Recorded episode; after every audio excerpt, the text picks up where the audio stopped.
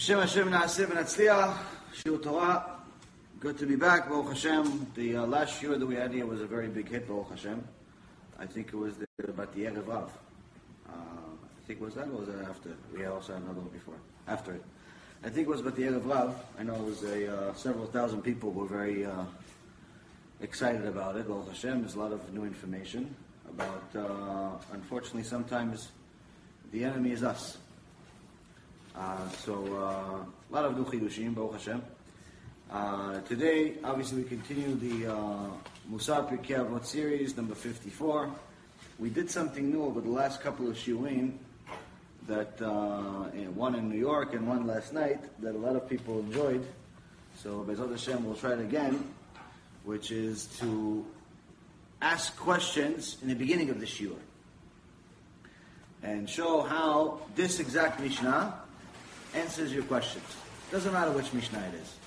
It's all from Hashem. And Torah connects to everything.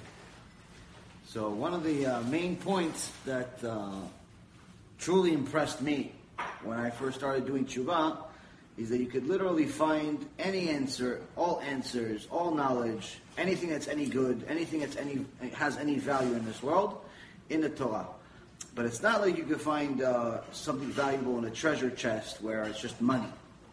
Here we're talking about you could literally find the answer to any of your problems in any part of the Torah. If you dig deep, uh, deep enough. So, for example, the last couple of shiurim, I, uh, I asked the crowd to ask their questions ahead of the shiur, whatever their questions are, on the spot. And uh, Hashem, see if we could actually use this Mishnah to answer the question. Doesn't matter if the question is about Parshat Shavua, or it's about uh, life, marriage, children, whatever, whatever question you have. Hashem, if Hashem gives us the words to say, then He has no limits. So we did it in the last couple of shiurim, and a lot of people liked it because number one, it uh, helps the crowd be interactive, you know, be involved in a shiur, and two, you really see the beauty of the Torah. Because if you just if I just read a book to you, then you can say, oh, I'll just read the book on my own and uh, save myself two hours.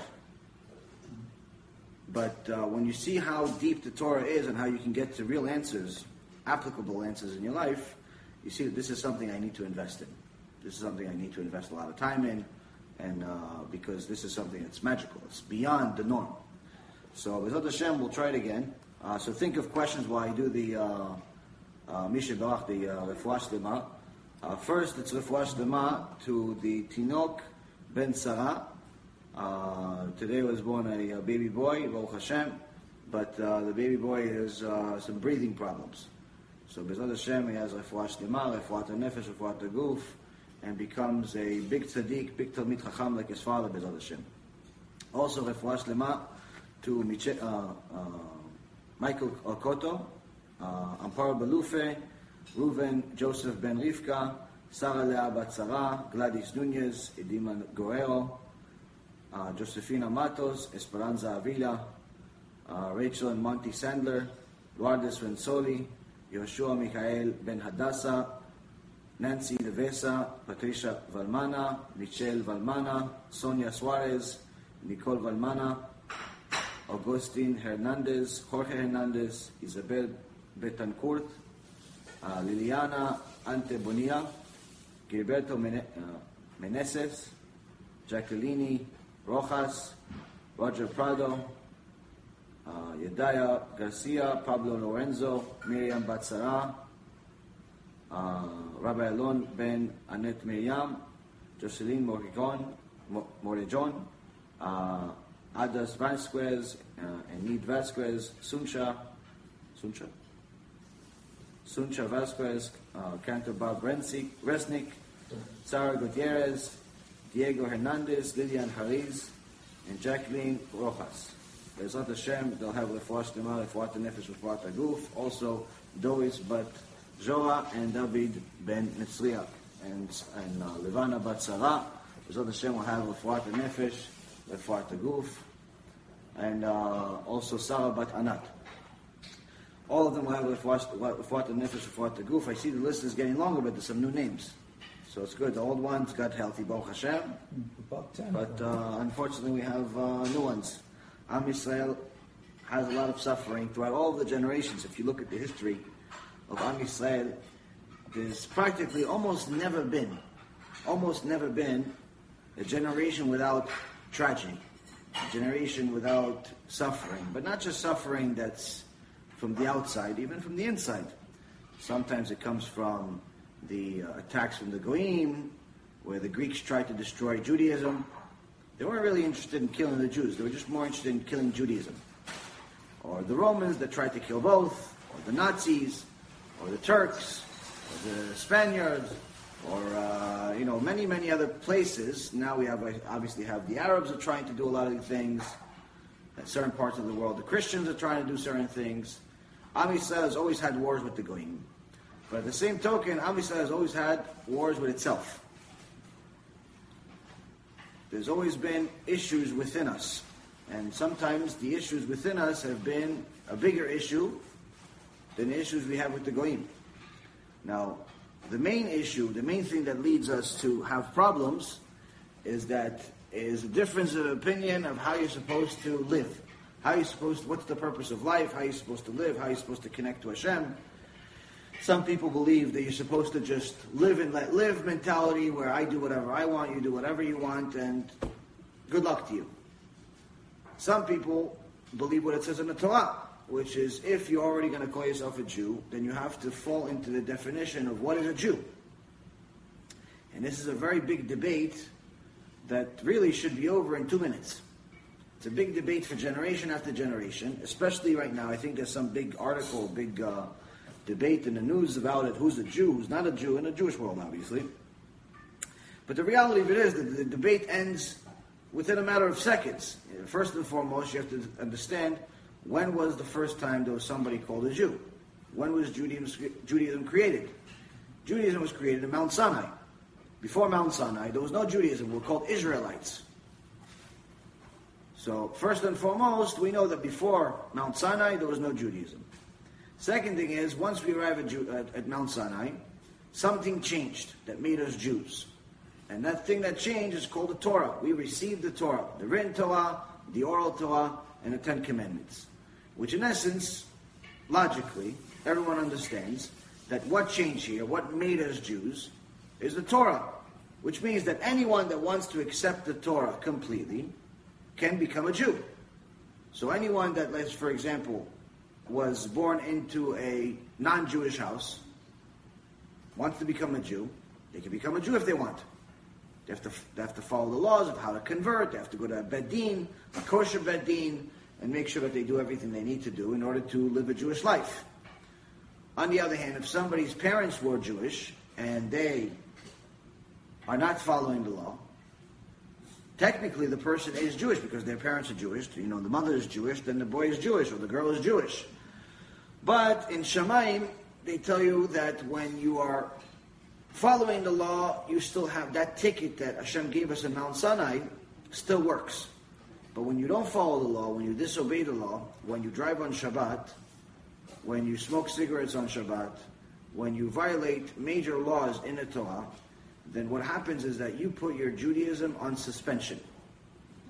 So, meaning the person is still technically Jewish because their mother is Jewish, biologically they're Jewish, uh, spiritually they're Jewish, but when they, if they die at that moment, or the Mashiach arrives at that moment, the Mashiach is going to judge them as a Jewish idol worshiper, not as a righteous Jew. Even if they gave a lot of tzedakah, even if they're very nice people, even if they're wonderful, even if they know a lot of Torah, if they violate Shabbat, if they violate one of the major principles of faith, then Hashem judges them as a Jew with Judaism on suspension. But not Judaism on suspension where it's like it's not a big deal. Judaism on suspension to such an extent that they're considered on the same level as one of these people that's worshiping Buddha, or one of these people that's worshiping the cross, or any other form of idol worship that's out there. So when a Jew wants to be Jewish so much, the very simple answer that should take 30 seconds is, okay, are you willing to do what it takes to be a Jew? What does it take to be a Jew? Follow the Torah. Which part of it? All of it. Because anytime Hashem mentions the Torah and the rules that He gave us, He never says, follow whatever you like. He always make sure to mention, follow the entire Torah. The whole thing. Follow the whole thing. Not just what you like, what you don't like, meaning anything that you can do. So, for example, right now we can't do korbanot because we don't have Bet Mikdash. So you can't follow that rule, not because you don't want to. If the Bet Mikdash was here, we'd have to do korbanot. But since the Bet Mikdash is not here, we can't do korbanot, and many other things that we used to do in the uh, in the Bet Mikdash we can't do. So it's not that we don't want to do it and we're not following the entire Torah. It's that we're considered anusim, meaning it's beyond our ability. So Hashem is taking something else to replace that korban, which is our prayer. That's what he told the prophet, Prophet Haggai. He said that uh, the uh, the bulls are going to replace your the words that coming the, the the words coming out of your lips will replace the bulls, meaning that your prayer is going to replace the sacrifices, the uh, the korbanot. So anyone that is arguing, am I a Jew, am I not a Jew? People are trying to argue. Maybe you could prove uh, Judaism by DNA. We answered this question last night. Someone asked about whether you can prove somebody's Judaism by their DNA. And the problem is that based on halacha, you can't. And one of the main simple reasons is that just like there are companies that will give you a breakdown of your DNA, there is at least one company in the world based out of Israel that can take that report, can take that DNA and change it. So whatever your DNA is naturally, they can change your DNA. Which means the DNA is not a reliable source of information uh, when it comes down to Judaism, and really for that matter, uh, if the criminals get a hold of this uh, of this type of technology, which mo- most likely they will at some point, it won't be reliable for use of court, civil court either. It's changeable. It's not like that, no, exact. You can actually change it. It's a known science that you can change DNA.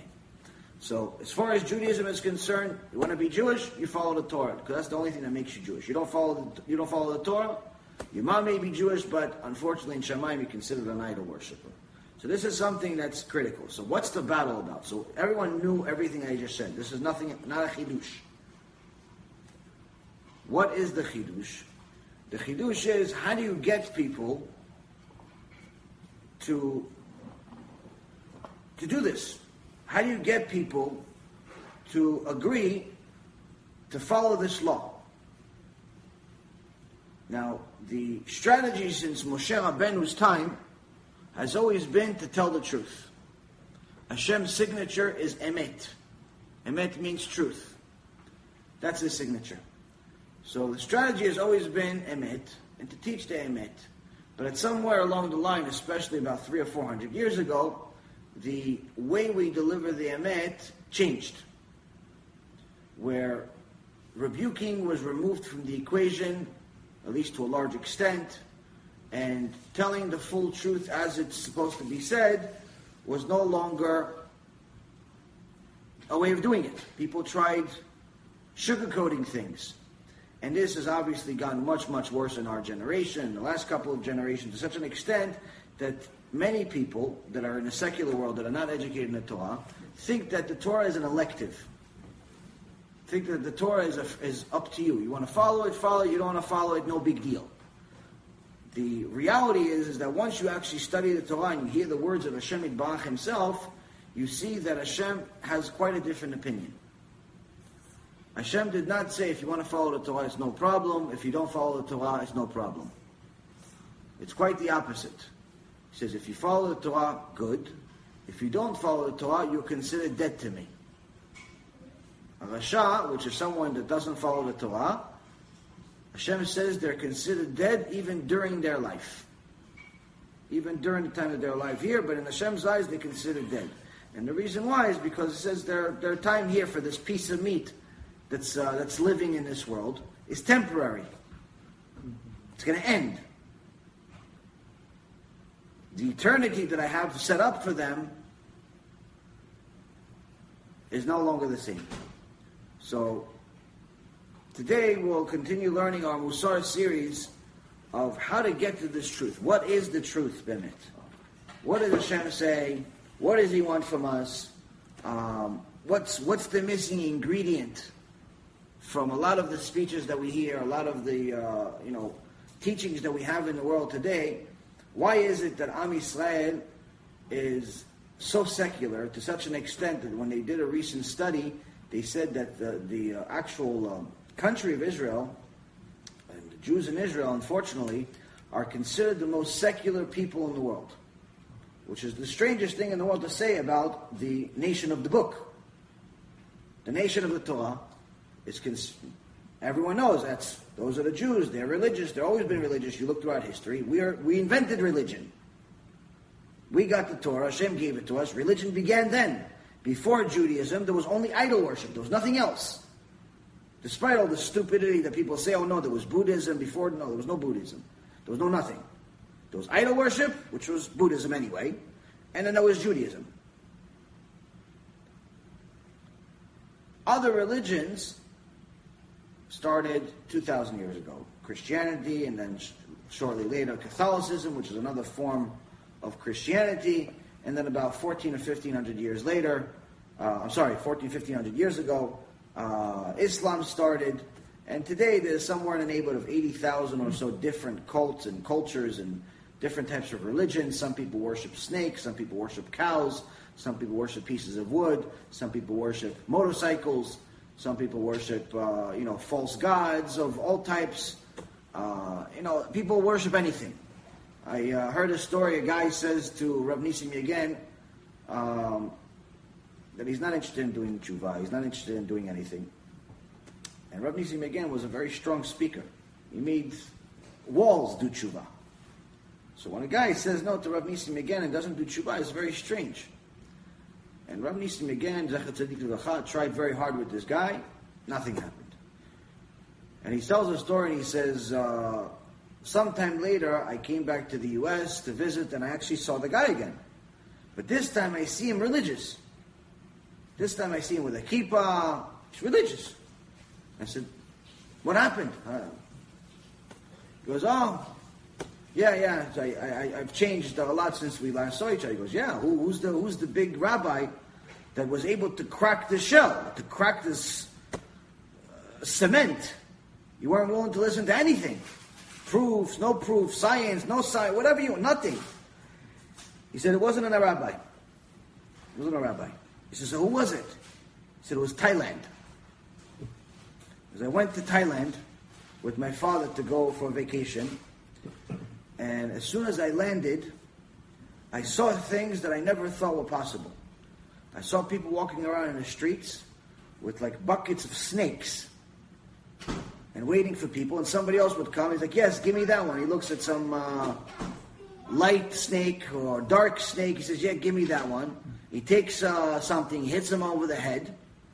Takes a snake, hits him over the head, pours the venom into a cup, and the guy drinks it. The guy drinks the venom. He says, and then you start seeing all these strange things. They, anything that walks, anything that moves, they eat it. Anything. If it stands, they worship it. He says, at that moment, I realized, thank God I'm a Jew. Thank God I'm a Jew. And that moment I became religious. We went home and I started looking what's, what says it says in our Torah. So when a person realizes the available choices out there, it's very easy to be a Jew once you know what it's all about. The problem is that most people don't know what it's all about, including many religious people. Many religious people, unfortunately, they follow a certain system of studying and learning and so on, and eventually, if you don't really dig deep down inside and actually start using what you're learning to improve yourself, then it just becomes monotonous. It becomes nothing. It becomes like a, you become like a robot. Robot that prays every day. A robot that keeps Shabbat, a robot that wears certain clothing. There's nothing moving behind you. Now, the key to change all of that is Musar. The key to change all of the things that we are failing at, the key to change all types of things that go against the Torah, the key to change the world, the key to change ourselves is Musar. And the reason why is because Musar is applicable Torah. It's the divine self-help. And this is exactly, as Rabbi Israel MiSalant says in his sixth chapter of this Or Israel, is that this is exactly what they stopped teaching a few hundred years ago. Applicable Torah. They'll teach you about Para Aduma that we don't have. They'll teach you about the Bet Mikdash that we don't have. They'll teach you about the different significance of a etrog, which really all depends on whether you have money or not. If it's really significant, it costs more money. If it's not so significant, it's cheaper.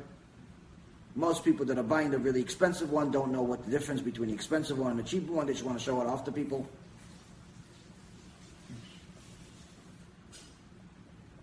When Hashem says to the prophet, He says, I don't care about your fast, I don't care about you ripping your clothes, I care about you ripping your heart. He's specifically telling the prophet, meaning to tell us forever, that your tshuva, your servicing of Hashem, your emunah, your everything, all depends on what's inside. But unfortunately, Rabbi Yisrael Salant is reminding us again that what happened a few hundred years ago and is obviously much, much worse today is that Judaism became very exterior, very dependent on the exterior, where as soon as a guy goes to a Beit Knesset for the first time and decides, oh, you know what, let me start learning Torah, immediately he grows a beard. No idea why beards are even part of Judaism. He has no idea what's the significance of even having a beard, but he knows it's free, and it makes him look religious. So now you have, okay, a beard. Shortly later, he says, okay, they wear black suits, many of them, and white shirts. That's normal attire in the business world anyway. Only difference is sometimes they have the tzitzit hanging out, and sometimes they wear a kippah. So he adds those two parts to a business suit. So now he looks religious. The problem is to the average guy who doesn't know anything about religion, doesn't know anything about Judaism, the guy with the beard and the kippah and the tzitzit hanging out is 100% a rabbi. So when he asks him a question, and the guy invents some answer that he read in some philosophy class, the secular guy is going to take, take that answer to the bank. He's like, oh yeah, there's some rabbi answered me. I asked him, how come there's no dinosaurs in the Torah? And he said, yes, there isn't any. And see, there's a problem with the Torah because I see the bones. Well, first of all, he's not a rabbi. Second of all, he's an idiot. Third of all, you should look at the first chapter of the book, and it says Taninim Magdolim. Taninim Magdolim means giant reptiles. Giant reptiles is exactly what a dinosaur is. So it isn't a Torah. It's one of the creations. I should you say it? Taninim Magdolim. Taninim, like T A N I N I N, or M, I'm sorry, M is in Mary uh, and Gdolim, G D O L I M. In and Bereshit? In Bereshit, I'll give you the verse. The verse is, I don't remember the verse off the top of my head, but I know it's in the beginning. So this was actually one of my one of my uh, major questions when I first started doing tshuva. You know, I asked multiple rabbis, "Where are dinosaurs in the Torah?" One guy says there's no such thing as dinosaurs. So I said, okay, there's no such thing as you having a brain because there's bones in museums. What, they just made the bones? Even though technically that is true in many cases. Some of the bones that you see in museums are completely fake. But nonetheless, it is, there, are, there is some validity to certain things. But the point is that if the bones are real, if they're all real, if some are real, whatever it is, dinosaurs are in the Torah. It's in chapter 1 verse 21. ויבא אלוהים את התנינים הגדולים ואת כל נפש החיה הרומסת. So it says, God made the, uh, well, this is a really bad translation. Um, 21.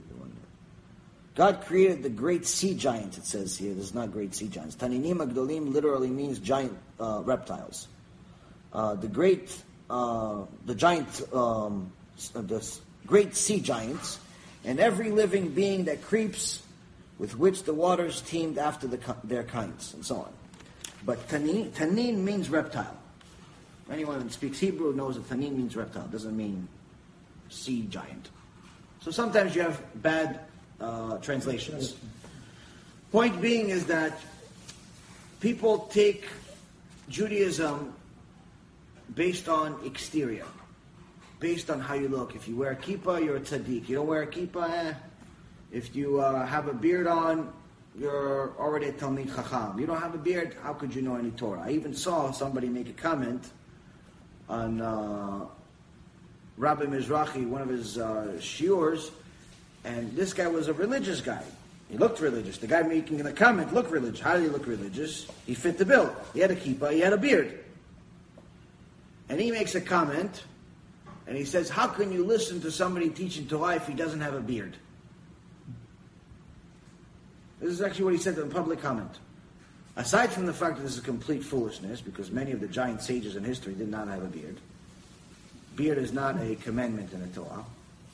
Uh, it's, it's been considered part of Hasidut. It's not, it's not obligation. But aside from that, what do you think? Even if, let's say, for example, let's just say that having a beard was something you were supposed to do as a Jew. What do you think would be worse? Not having a beard or embarrassing somebody in public? You understand? So when when we when Judaism is based on exterior, we fail. We fail miserably because we don't know who's religious, we don't know who to ask questions, we don't know anything. So the best thing to do is to go to somebody that actually is a real rabbi. It's number one. Number two, even more important than that, is to actually start doing research yourself. Open the books. Open the Gemara, open the Shulchan Aruch, open the Tanakh, open the Sifrei Tzadikim. See what they say. And you'll see that what they say, unfortunately, is very, very different. Very different tone, very different language than what many rabbis, including Orthodox rabbis, say. Many times people tell me, oh, you know, a, uh, why are you speaking so harsh about someone that violates Shabbat? Why you speak so harsh about someone that does this or that? I said, me? I never spoke harsh about anybody in my life. As far as religion, what do I care if you keep it or not? Because what do you mean? You said Mechalel Shabbat is an idol worship. I'm like, I didn't say it. I just repeated what God said. I didn't come up with it. You look at the Rambam in Chot Shabbat, chapter 30, this is what he says. You look at every Shabbat book ever written in the previous generations, this is exactly what they say. You look at the Shulchan Aruch, the book of laws that we have, in seven different places it says it. I didn't make it up. Rav Mizrahi didn't make it up. This is what it says. I say, somebody tried to, uh, um, uh, you know, I don't know, I guess bust my chops today, and he, um, I guess it was posted somewhere that uh, to watch our Kiruv movie. Our Kiruv movie is like a 14 minute movie about the significance of doing Kiruv and helping people come back to Hashem and do tshuva. And this hero says, but does that mean Kiruv through love or through screaming Gehenom? He's specifically addressing me, call, calls me by name. Is, that about love or is that by screaming Gehenom to people? Implying that I scream Gehenom in every shiur, apparently. I guess he hasn't watched many of my shiurim, but okay. Now, here's the thing. If you look at what they say in the books, it's 50 million times worse than what I say. What I say is Gan next to what the sages wrote. Gan. What I learned today with Rabbi Ephraim, I can't tell you. I learned today with Rabbi Ephraim certain things about reincarnations. Reincarnations. And he tells me what happens, certain sins that people make, whether it's adultery or stealing or uh, wasting seed, all types of stuff. It's a very uh, mystical shiur we had today. And uh, showed me, you know, he we studied the book together. It says, this sin, according to the Torah, gets reincarnated as this. This sin gets reincarnated as this. This thing happens to this guy. This thing happens to this guy. What he said, I can't tell you. It's that bad. Do you understand? So people say, oh no, Genom, Genom. What Genom? If I'm, I'm sugarcoating things. But I can't steer away from the truth. So, Rabbi Yisrael Salant told us this was already a disaster in the world of Torah a long time ago. And one of the main reasons is because we forgot that Musar is an obligation. Musar is actually an obligation from the Torah that you actually have to learn Musar every day. And the reason why is because the whole purpose of your life is to fix yourself. The only way you can fix yourself is at first if you acknowledge there's something wrong. Second, you start learning things that you could apply to your life. Musar is what that's the part that you learn. So before I go any further, I asked I told you guys that you could ask some questions and so why don't you ask some questions and then we'll continue. Go. Ready, go. Okay, Rabbi. Yeah. Uh, in the Torah, it says uh, when we talk about the beer, Yeah. the, they use the word tashchit, which is mean destroy. Mm-hmm. So if we don't destroy our beer, I mean like scraping it, I mean, you know, killing it, is what it means. So what it, so What does it mean? what it means is like No, I'm asking you're asking what it means? What is I'm asking you, Oh. like you said, I mean, like it says, you know, that um, It's not an obligation. it's not a it's not a commandment that we should wear beard. Right. Okay. But then on the other hand, emphasize clearly that it says. Don't destroy the beard. Okay, next question. Okay, I'll answer it through, through the lecture. Go, next. I get the question. Yeah. Next. I have a question. Go. Okay. Um, Ask like five uh, questions. We'll make a shiur and uh, according to what happens in last parasha, Vayet Hanan. by Hanan, um, uh, Moshe Rabbeinu was under the impression that Hashem would forgive him Okay. somehow and uh, change his mind and let him into the Eretz Israel. Okay. So my question. So I know not only that the moment and there are other events in, in Torah that the, the, uh, you see some uh, uh, decrees made by Hashem, no? But my question: Can a decree made by Hashem can be revoked? Okay, next. Okay, um, what is the purpose of the uh, sacrifice? Back to the Korbanot, the uh, Yeah. sacrifices. I mean, it's part of our repentance of sin, but uh, there's more details to it. Okay, next. Olga, ¿tenemos alguna preguntita? ¿Seguro? That's it.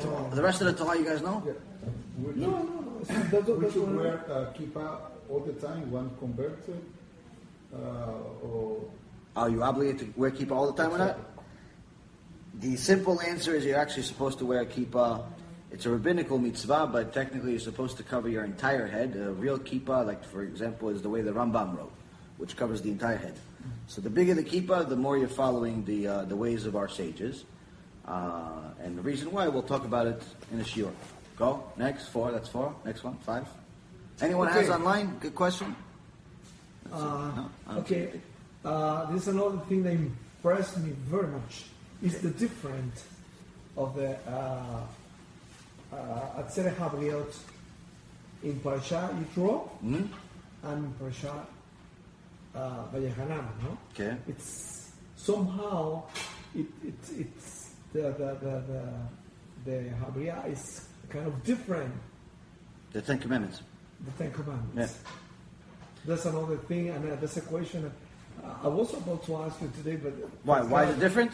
Yeah, they're different. There- There's Ten Commandments, but it's there. For example, They're slightly different how they're written. yeah. For example, uh, uh, in, in some, in, in the, I don't remember exactly right now.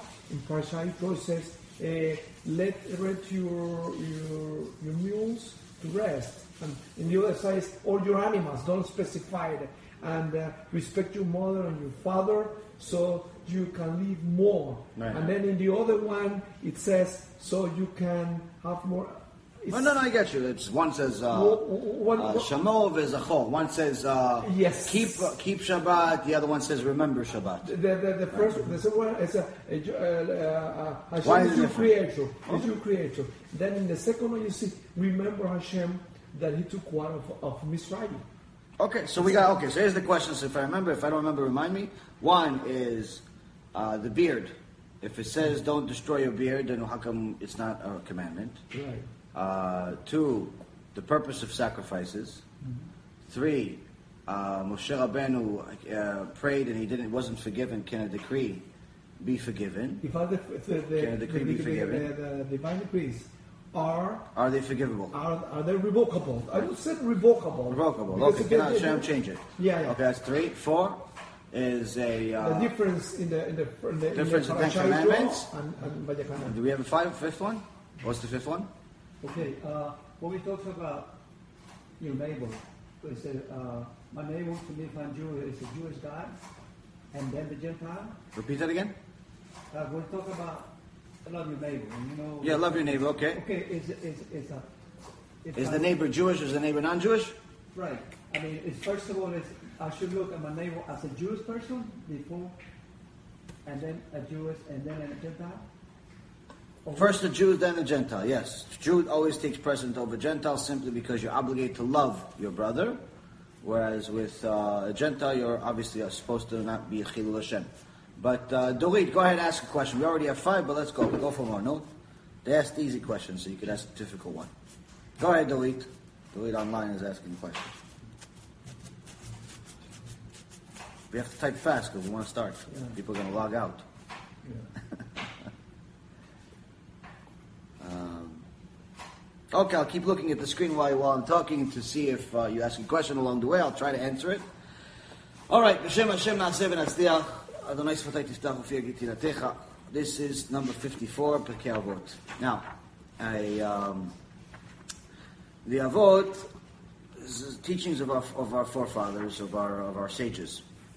And uh, it continues here in Mishnah 22 is prosperity okay prosperity of the wicked okay prosperity of the wicked how come the how come the wicked prosper said a good question um, so this mishnah says the following הוא היה אומר כל שחוכמתו מרובה במעשיו למה הוא דומה לאילן שענפיו מרובים ושרשיו מועטין והרוח באה והוקרתו והופכתו על פניו שנאמר והיה כערער בערבה ולא יראה כי יבוא טוב ושכן, ושכן חררים במדבר, ארץ מלאכה ולא תשב.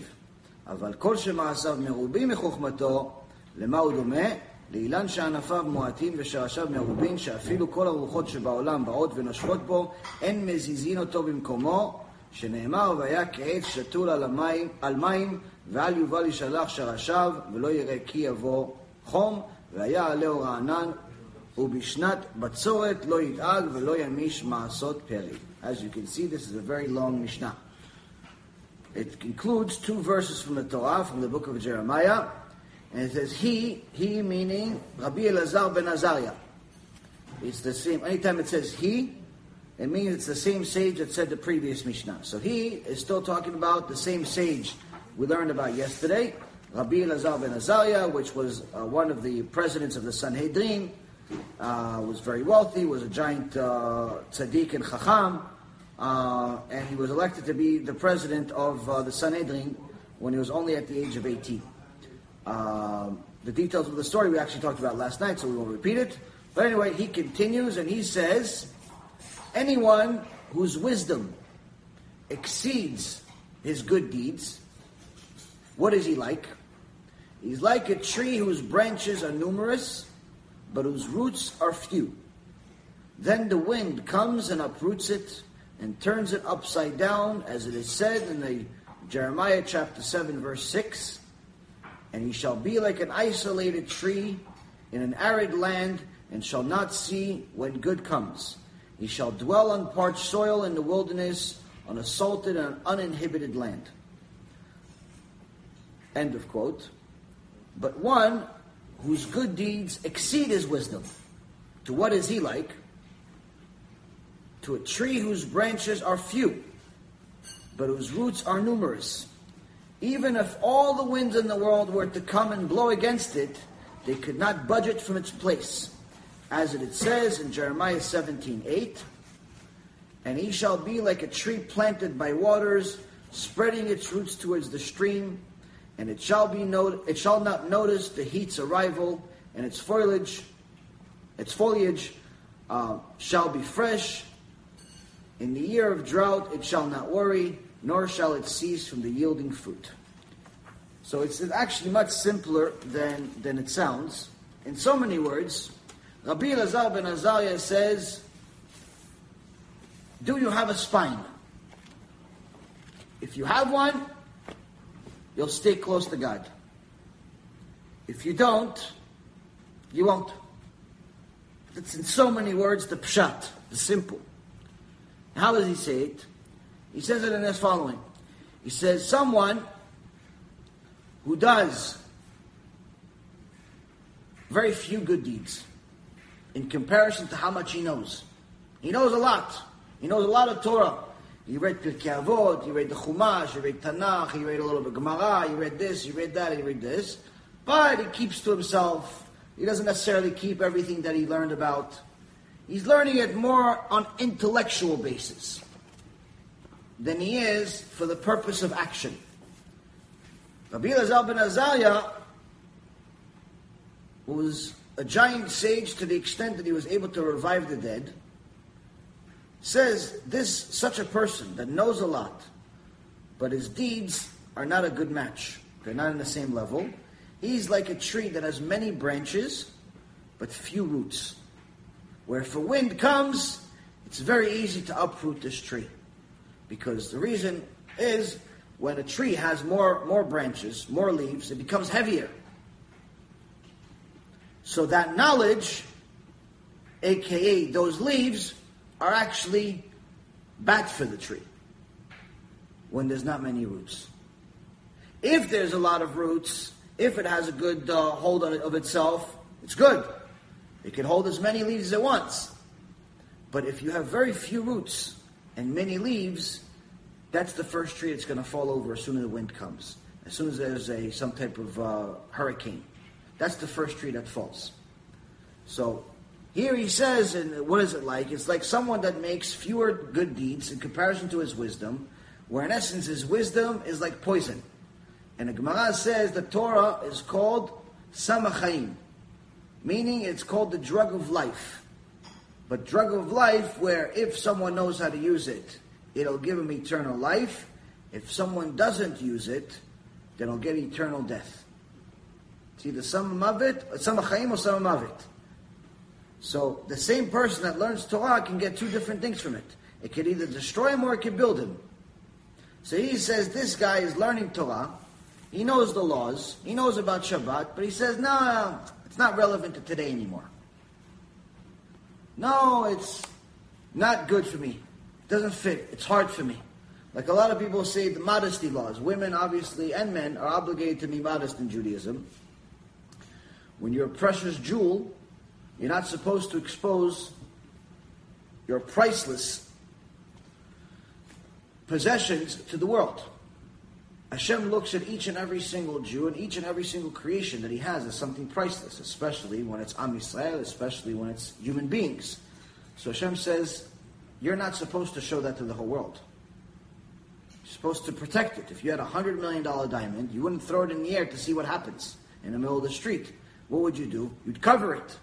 You'd put it in a safe. You put a few bodyguards around it to make sure no one sees it, no one looks at it. Even if anyone asks a question, he's suspicious. He's suspect. Why are you asking questions about my diamond?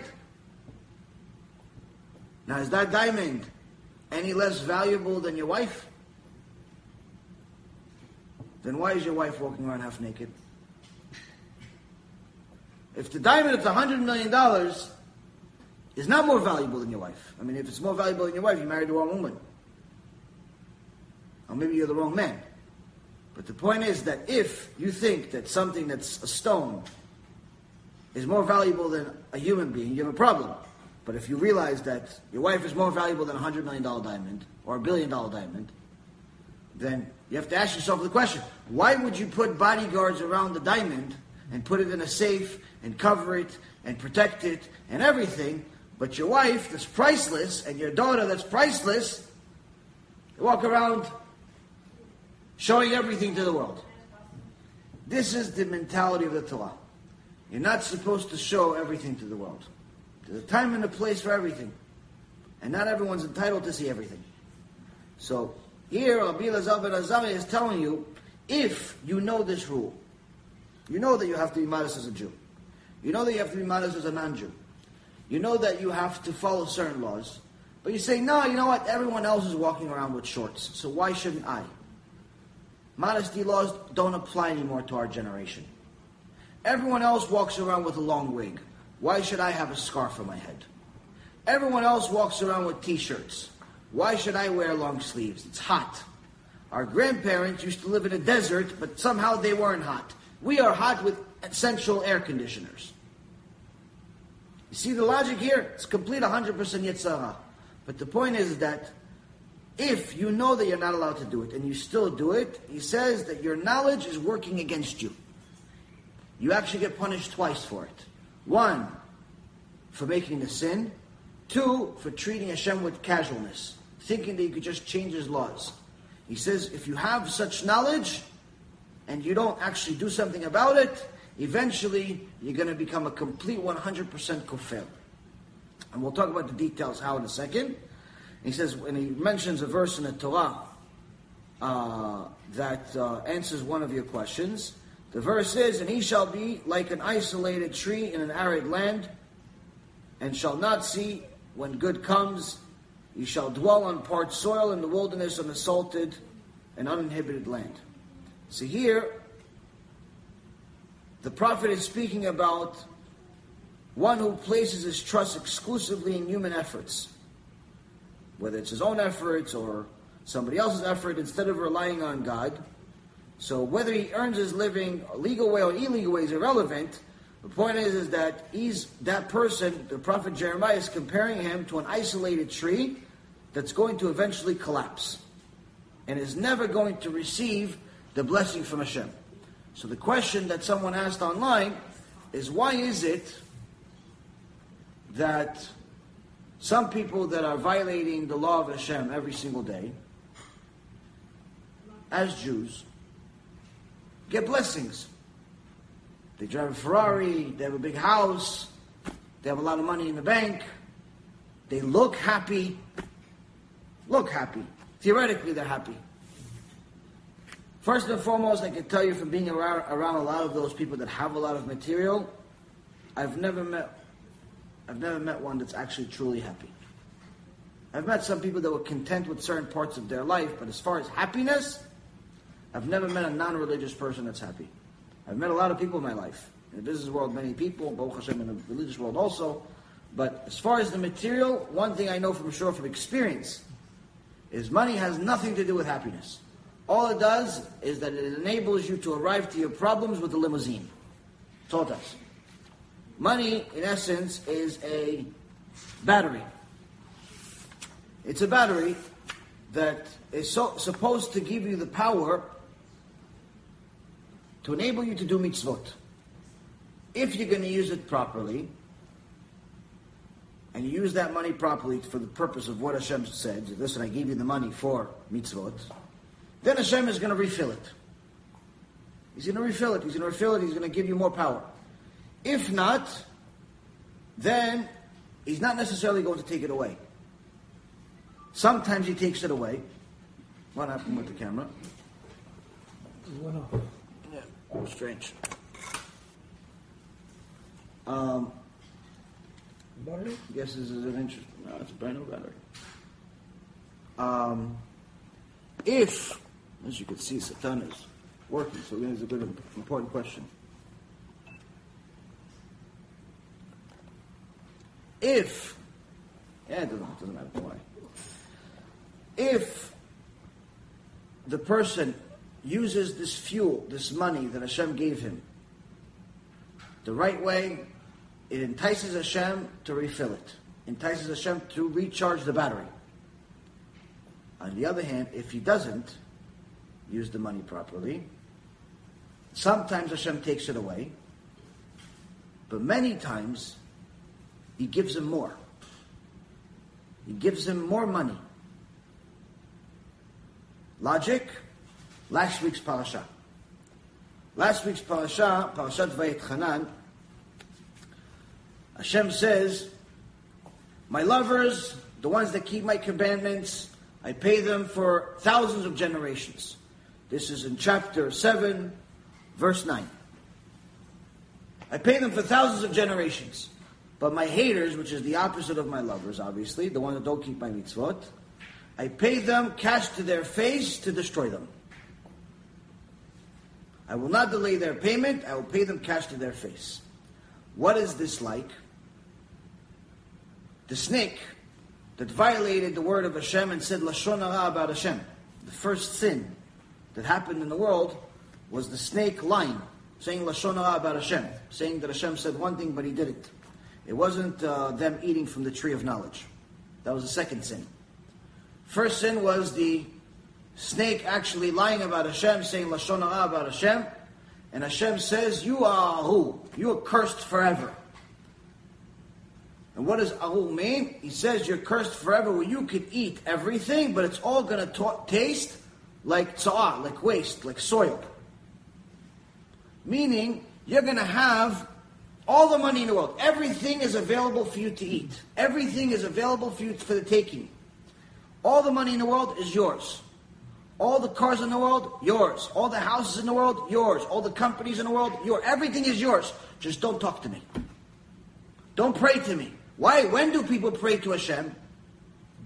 When they don't have any money. When they, when they have some type of need, everybody becomes religious. As my dear friend Fidel told me, everyone's religious at the hospice center. The atheist is religious, the Christian is religious, the Jew is religious, everyone's religious in hospice. Hashem says, you're cursed once you get to a level, Bar Minan, once you get to a point of being Ahul in the eyes of Hashem, he says, I'm going to give you everything. But not because it's a blessing, because it's a curse. What is it like? Going back to our original analogy of a battery, if you're good, he recharges. If you're bad, he puts extra voltage to the point where he ruins the battery. He gives you so much, you puke it. He gives you so much, you're numb to it. He gives you so much, you start caring less about it. Everything else becomes meaningless. A guy that buys a new car every three or four years gets excited, usually when he's about to buy the car. A guy that buys the car every two years, less excited. A guy that buys the car every year, less excited. I met a guy that bought five Range Rovers in one day. As a football player, got a contract. On his first day of the contract, he bought five Range Rovers for him and a few of his friends, family, and so on.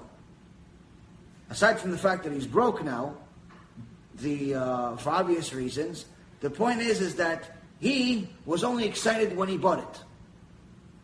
Just two weeks later, he wasn't so excited about the five Range Rovers. He had to buy another car.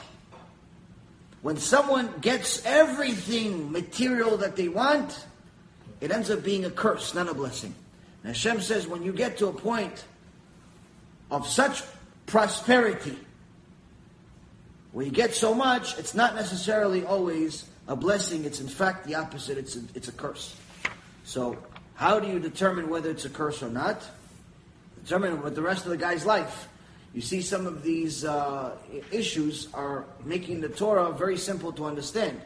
First and foremost, the proof that money does not make one soul in the world happy is the fact that suicide is a rich man's problem. Poor people do not commit suicide for the most part, proportional to, Yeah. relative to rich people. Rich people kill themselves. Poor people have hope. They don't kill themselves. This is by far the best possible proof that money does not make you happy. So when you see somebody that has a lot of money, it's not necessarily a good thing.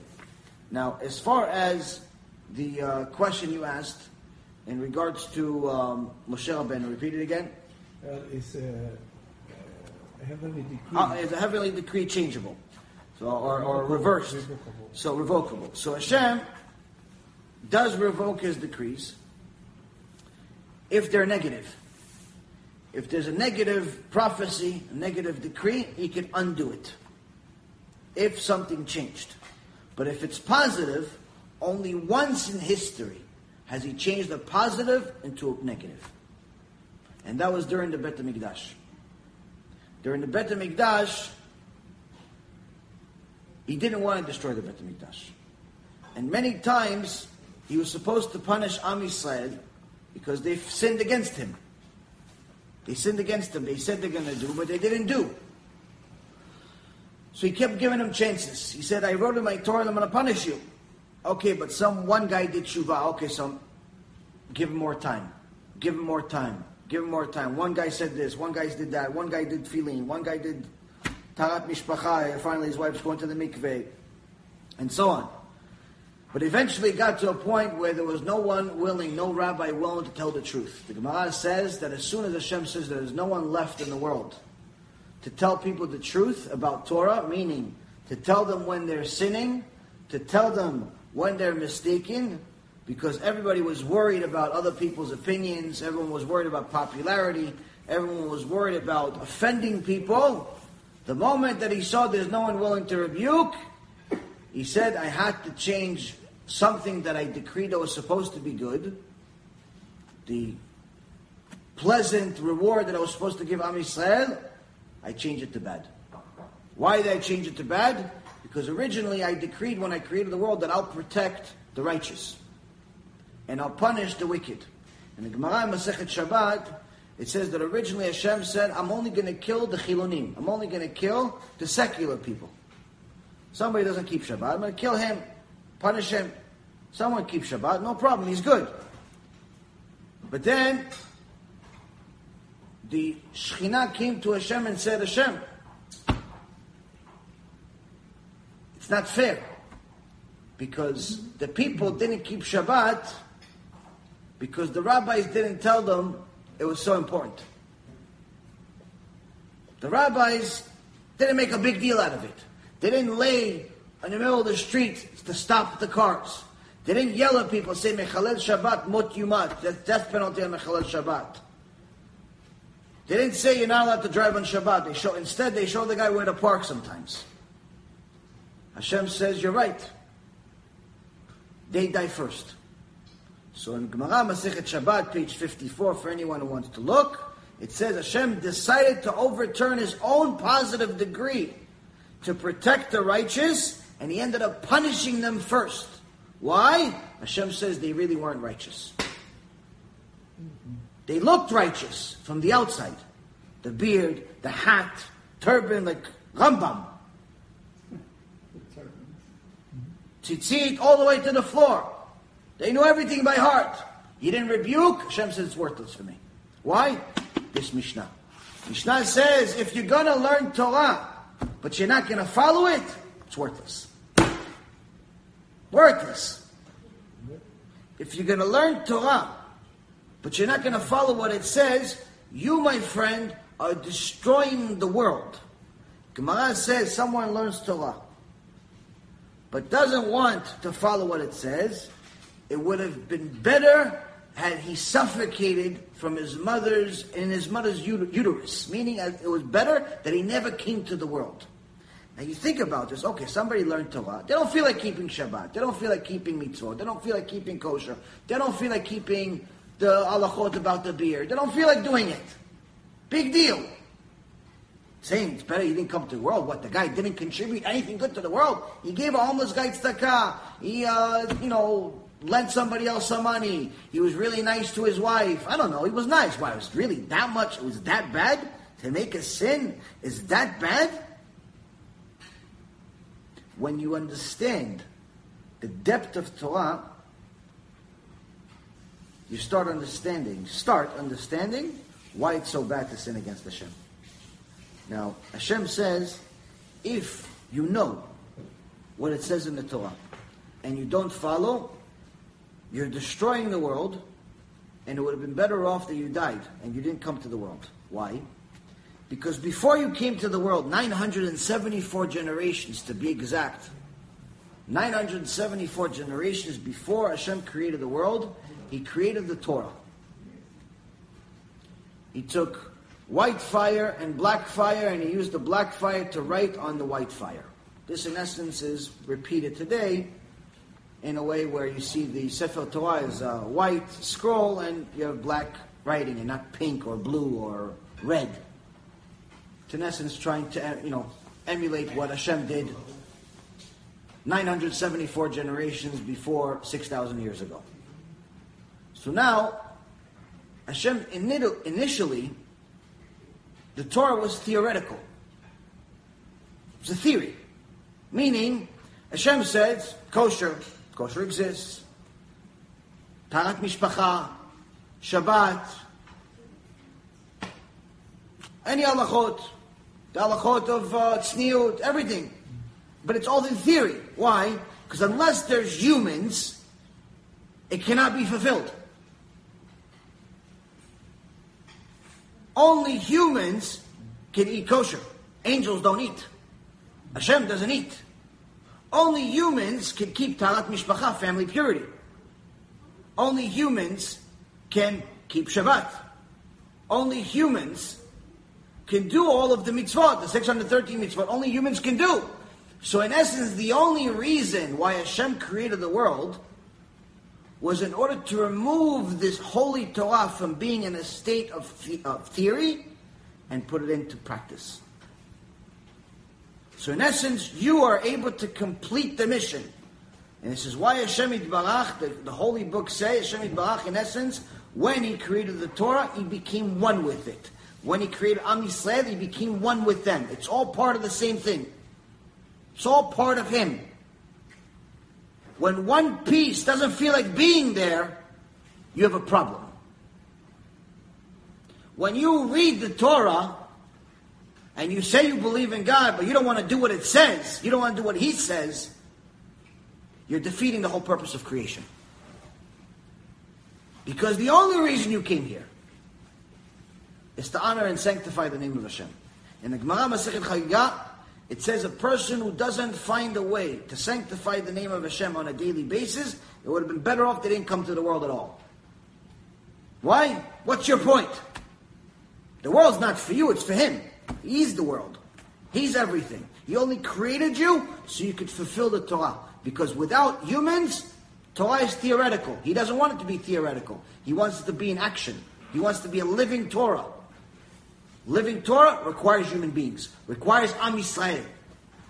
So when Am Yisrael fulfill the Torah, they're fulfilling the purpose of creation. When Am Yisrael goes against the Torah, they're defeating the purpose of creation, they're destroying the world.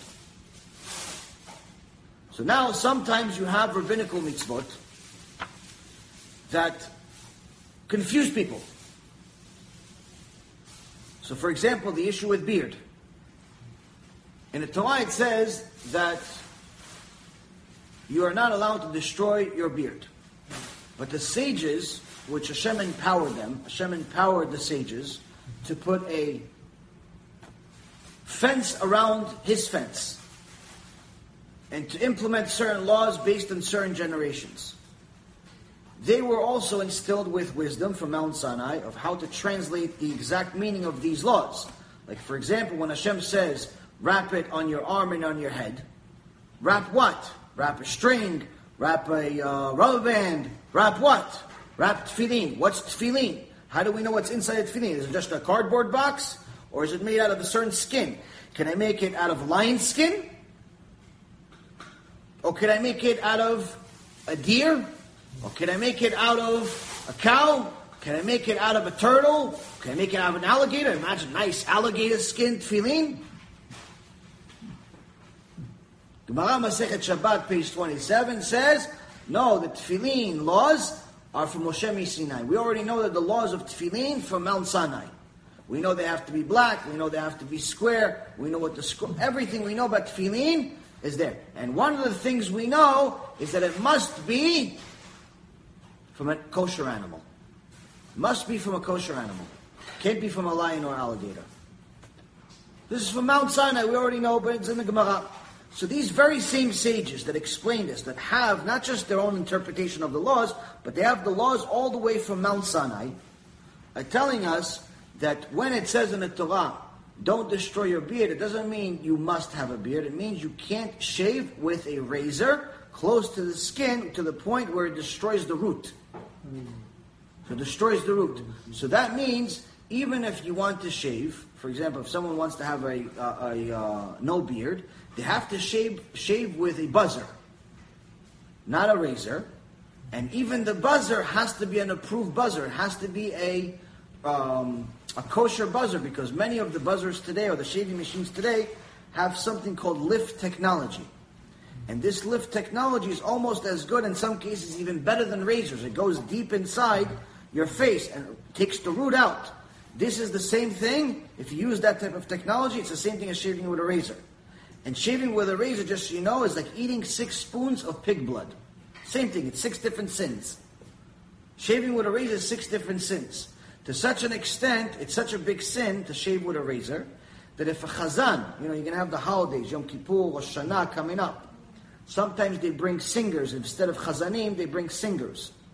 Someone has a good voice, they want him to be chazan because he can read. This is a problem because many of these singers don't follow Torah. So they look like models. They sound like a, uh, some famous singer. But as far as Torah, they're ignorant completely. They come in with a shaved face like a baby. If his face is shaved like a baby, that means he shaved with a razor. If he shaved with a razor, Chazal says he's not allowed to be even counted in a minyan. Forget about being the Chazan. He's not even part of the minyan. Why is he not part of the minyan? Gemara says anyone that desecrates the laws of the sages on a regular basis is no longer part of Am Yisrael. What, so why is shaving considered such a high thing? Because because an average man shaves on a regular basis. He doesn't shave once a year. He doesn't shave once a century. He doesn't shave once in his life. He shaves every two days. Which means that if he shaves with a razor, he's shaving every couple of days. He's violating the laws of Torah and the sages every two days. He's regularly going against the Torah, can't be counted part as a minyan. And definitely cannot be the Chazan. And if you look at the Gemara, Masechet Ta'anit, page uh, 16, at the end 16, or beginning of 17, it says, a, a Chazan who's not kosher is bringing curses on the Keilah, not blessings. So be careful where you go pray on Yom Kippur Rosh Hashanah. Sometimes they have singers. Those singers are not helping you. Those singers are not helping you. They have a nice voice, but it's their voice is just bringing klalot from Shamayim, Shamayim You understand? And to answer the next question in regards to what's the point of the korbanot, the korbanot were a replacement, or were um, a way for us to repent our sins. A way for us to repent our sins. So, for example, when a guy accidentally, not on purpose, accidentally turned a light on on Shabbat, accidentally, then he says, okay, you have to bring korban chatat. There's different types of korbanot. You have to bring korban chatat to Bet HaMikdash to repent for your accidental sin. Now, if he turned on the light on purpose, there's no korban. It's death penalty. If there's witnesses, he was warned, you turn on the light anyway, it's death penalty. There's no second chances. But if he did it by accident, says bring a, a korban. Why a korban? What Hashem eats the cow? What does he do with the cow? It's to remind you that really it's supposed to be you dying. You know how they slaughter the korban? They take the cow, they slit its throat, they kill the cow. It's a very, very gruesome situation. A lot of rabbis, that's the first rabbinical uh, uh, test that you take. You uh, you learn the laws of shchita, and part of learning yoreh yoreh, the, the the laws of shchita and so on, is you have to learn how to be a shochet. You have to learn how to slaughter, not learn theoretically. You have to go to the slaughterhouse. They have to give you a special knife. You have to know how to check the knife with the nail. You have to go to the knife. If the knife has any bumps at all, it's not a kosher knife. Can't use it. Has to be resharpened every time. Every shchita, you have to resharpen the knife again. So if you're lazy, your shchita is not kosher. If your shchita has pauses in it, it's not kosher. If the animal suffers, it's not kosher. You have to know how to. Sh- but anyway, I remember when I was a little boy, my father, God bless him, he took us on Pesach. He used to have this minhag. I don't know whose minhag this is, but in Israel they have this minhag where you go and you actually put a sheep's head on your Pesach table. Sheep. Here we do leg. fish egg, fish head, something. Where they came from, they'll put the head. Or if they didn't put the head, they just kill the whole sheep and eat it throughout all of Pesach. Anyway, my father, when we were little kids, I was maybe, I don't know, five years old, six years old. Me and my brother, who was a couple years older than me, he says, I'm going to take you to the butcher. Now, we're little kids, we don't know anything. We just go. Abba wants to take us? Sure. Excited to go with Abba anywhere. If you could go to the bathroom with them, you go to the bathroom with them. You're excited, it's Abba. So you're running, we're running, going with, uh, with my dad. We go to this butcher, and all of a sudden we see all these animals, and we see one of the guys taking one of the sheep, cute little sheep, and he takes the sheep, and they pin him down, and we're like, "What's going? on? We have no idea what's going on here." Next thing you know, he slices his throat, kills the sheep. You start seeing, you know, the, the feet move. I will never forget this vision for the rest of my life. It's the most horrifying thing ever. Awful. Awful, awful, awful. I don't know how anybody can be a shochet. God bless them. It's such an amazing profession because you mamash have to mamash have yirat shamayim to be a shochet. If you're a kosher shochet, if you're just a vicious person, you're a vicious person. But if you're kosher shochet, you have to have serious yirat shamayim because you know it's hard to see it for anybody, including the shochet, but you're doing it for Hashem. So anyway, so seeing it as a kid, when they asked me, oh, do you want, why don't you go study to be a rabbi? I said, what, to be a shochet, to be a butcher? Never in a million years. I already have the vision from when I was five years old. Never in a million years am I going to take this course, put a knife to anything. I'm scared to cut my steak. You want me to cut the, cut the sheep? From this memory of, of 30 uh, something years ago. So anyway, Hashem says, in reality, the Korban it's very, you know, gruesome situation, but nonetheless, it's a reminder that really it's supposed to be us. It's supposed to be us. Is uh, symbolic? Symbolic that it's supposed to be us getting the death penalty for violating the laws of Hashem. So it's Hashem is in, inflicting the punishment of death on the animal instead of on his child. But now, after the Bet HaMikdash was destroyed, we were no longer allowed to do korbanot. As a matter of fact, the laws of korbanot changed a couple of times throughout history. Before the Bet HaMikdash, we were able to do korbanot individually. Adam HaRishon brought korbanot to Hashem, Noach brought korbanot to Hashem, Avraham, Yitzchak, and Yaakov brought korbanot to Hashem. They all brought korbanot to Hashem. In the uh, original Bet HaMikdash of the desert, really, the tabernacle, the desert, the Mishkan, they brought korbanot there. But as soon as the Bet HaMikdash was built, there was a new law. You're not allowed to have a korban, a sacrifice, anywhere outside of the Bet HaMikdash. You are no longer allowed to do korbanot on your own. If you want a korban, you have to come to the Bet HaMikdash. This, in essence, forced people to come to the Bet HaMikdash several times a year. Which, in essence, was one of the goals. But that also meant that once the Beit HaMikdash was destroyed, there was nothing to replace it. So for the last 2,000 years, we have not been able to do korbanot. So Hashem already gave us a solution. He says to the prophet Hosea in uh, chapter 14, verse 3, Kho imachem dvarim v'shuvu el Adonai אמרו אליו כל תישא עוון וכך טוב ונשלמה פרים שפתנו. Take words with you and return to Hashem, say to him, meaning do tshuva, say to him, may you forgive all iniquity, meaning forgive all of our sins, and accept good intentions and let our lips substitute for bulls. Meaning, let the words coming out of our mouth, the prayers, substitute for the bulls which used to be the korban used to be the sacrifice. So today, when we pray Shachrit, Mincha, Arvit, it's considered a Korban each time.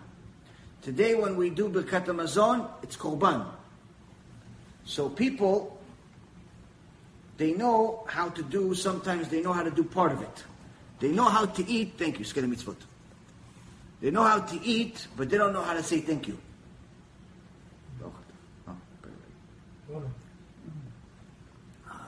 Go ahead and say the Hashem.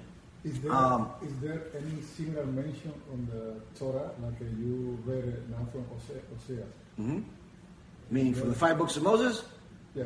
Like as literal as that, there's something else, but not as literal as that one.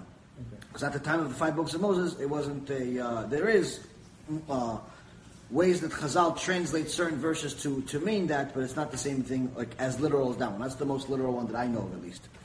But as far as the um, thank you part, is people have a very easy time eating, but hard time thanking Hashem. So sometimes they look for excuses to get out of it.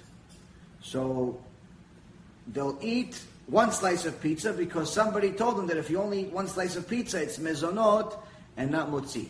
This is not really true. This is not really true. This is a made up thing. In order for a pizza to be mezonot, it has to be made from much, much more expensive ingredients than what your pizzeria is willing to make it with. The, the, the bread is not baked the same way. It has uh, milk in it. It's uh, no one does it. Put it that way. You know, I, I don't believe there is more than one place in probably all of America, if there is a place at all, that has real mezonot pizza. If you're eating one slice of pizza, it's motzi. If you know how to eat, always. If you know how to eat, you need to know how to pray, especially since you know that the prayer of Birkat Hamazon is from the Torah. As a matter of fact, it's from this week's parasha, Parashat Ekev. Parashat Ekev, Hashem tells you in chapter 7, uh, verse uh, two, two, two, two, two, 10, ואכלת ושבעת ובירכת את אדוני אלוהיך על הארץ הטובה אשר נתן לך. You will eat and you will be satisfied and bless Hashem your God for the good land that He gave you. You know how to eat? Good. You know how to be satisfied from eating? Comes natural, no problem. Bless Hashem. Say thank you. Say thank you. What's thank you? Birkat Hamazon. Birkat Hamazon. It's the number one most important blessing in all of Judaism, more important than Shema Yisrael, more important than Tfilat Shmona Esrei. People play around with it. And they say, oh, I forgot Birkat Hamazon. I'll do it later. I'll do it this. I'll do it that. So even though you have 72 minutes from the time you finish eating to do Birkat Hamazon, you should know that based on halacha, you're supposed to do it at the place you ate. You're supposed to do it, Gemara says in Brachot, you're supposed to do it where you ate. So if you eat here, bread, you're supposed to do Birkat Hamazon here. Not, oh, I'm, I'll do it in my car. I'll do it in my car. So I'll tell you a story that happened in the Gemara. It also reminded me in this uh, in this book. It's a very good book. I highly recommend for people to get this book. It's um, uh, it's called Birkat Hamazon Bechavana by uh, the the Kassan edition. It's really good. Anyway, and it says some musar about Birkat Hamazon. Musar about Birkat Hamazon, and it has the Birkat Hamazon in it. Anyway, uh, it's in the Gemara. It says that um, you're obligated to do Birkat Hamazon where you ate. Now, if you forgot, forgot you ate, you know how to eat. You never forget to eat. Anyone ever here ever forgot to eat? Rav Ovadia Zecher Tzadik Livracha, one time he forgot to eat for three days. He forgot to eat for three days. Him, I, if he told me, if he says, I forgot to eat for three days, you can believe it. Why? He was glued to the Torah 24 hours a day. So you can see he didn't sleep for three days. He didn't do anything for three days other than learn Torah for three days. For him, forgetting how to eat, it's fine, no problem. I believe it. It's a real story. Me forgetting how to eat, me, you forgetting how to eat, no chance in the world. We know how to eat. So if we know how to eat, we need to know how to pray to Hashem and thank Him for the food. So now, it says, if you forgot to pray at the, at the place you ate, no problem. Pray immediately wherever you are. You don't have to come back, even though it's a machloket. There's a difference of opinion. One says you have to come back, another one says you could pray wherever you are, but the halacha goes, you could pray wherever you remembered it. Stop, pray at that moment. Okay, you're in the car already, stop the car, pray, Birkat Hamazon.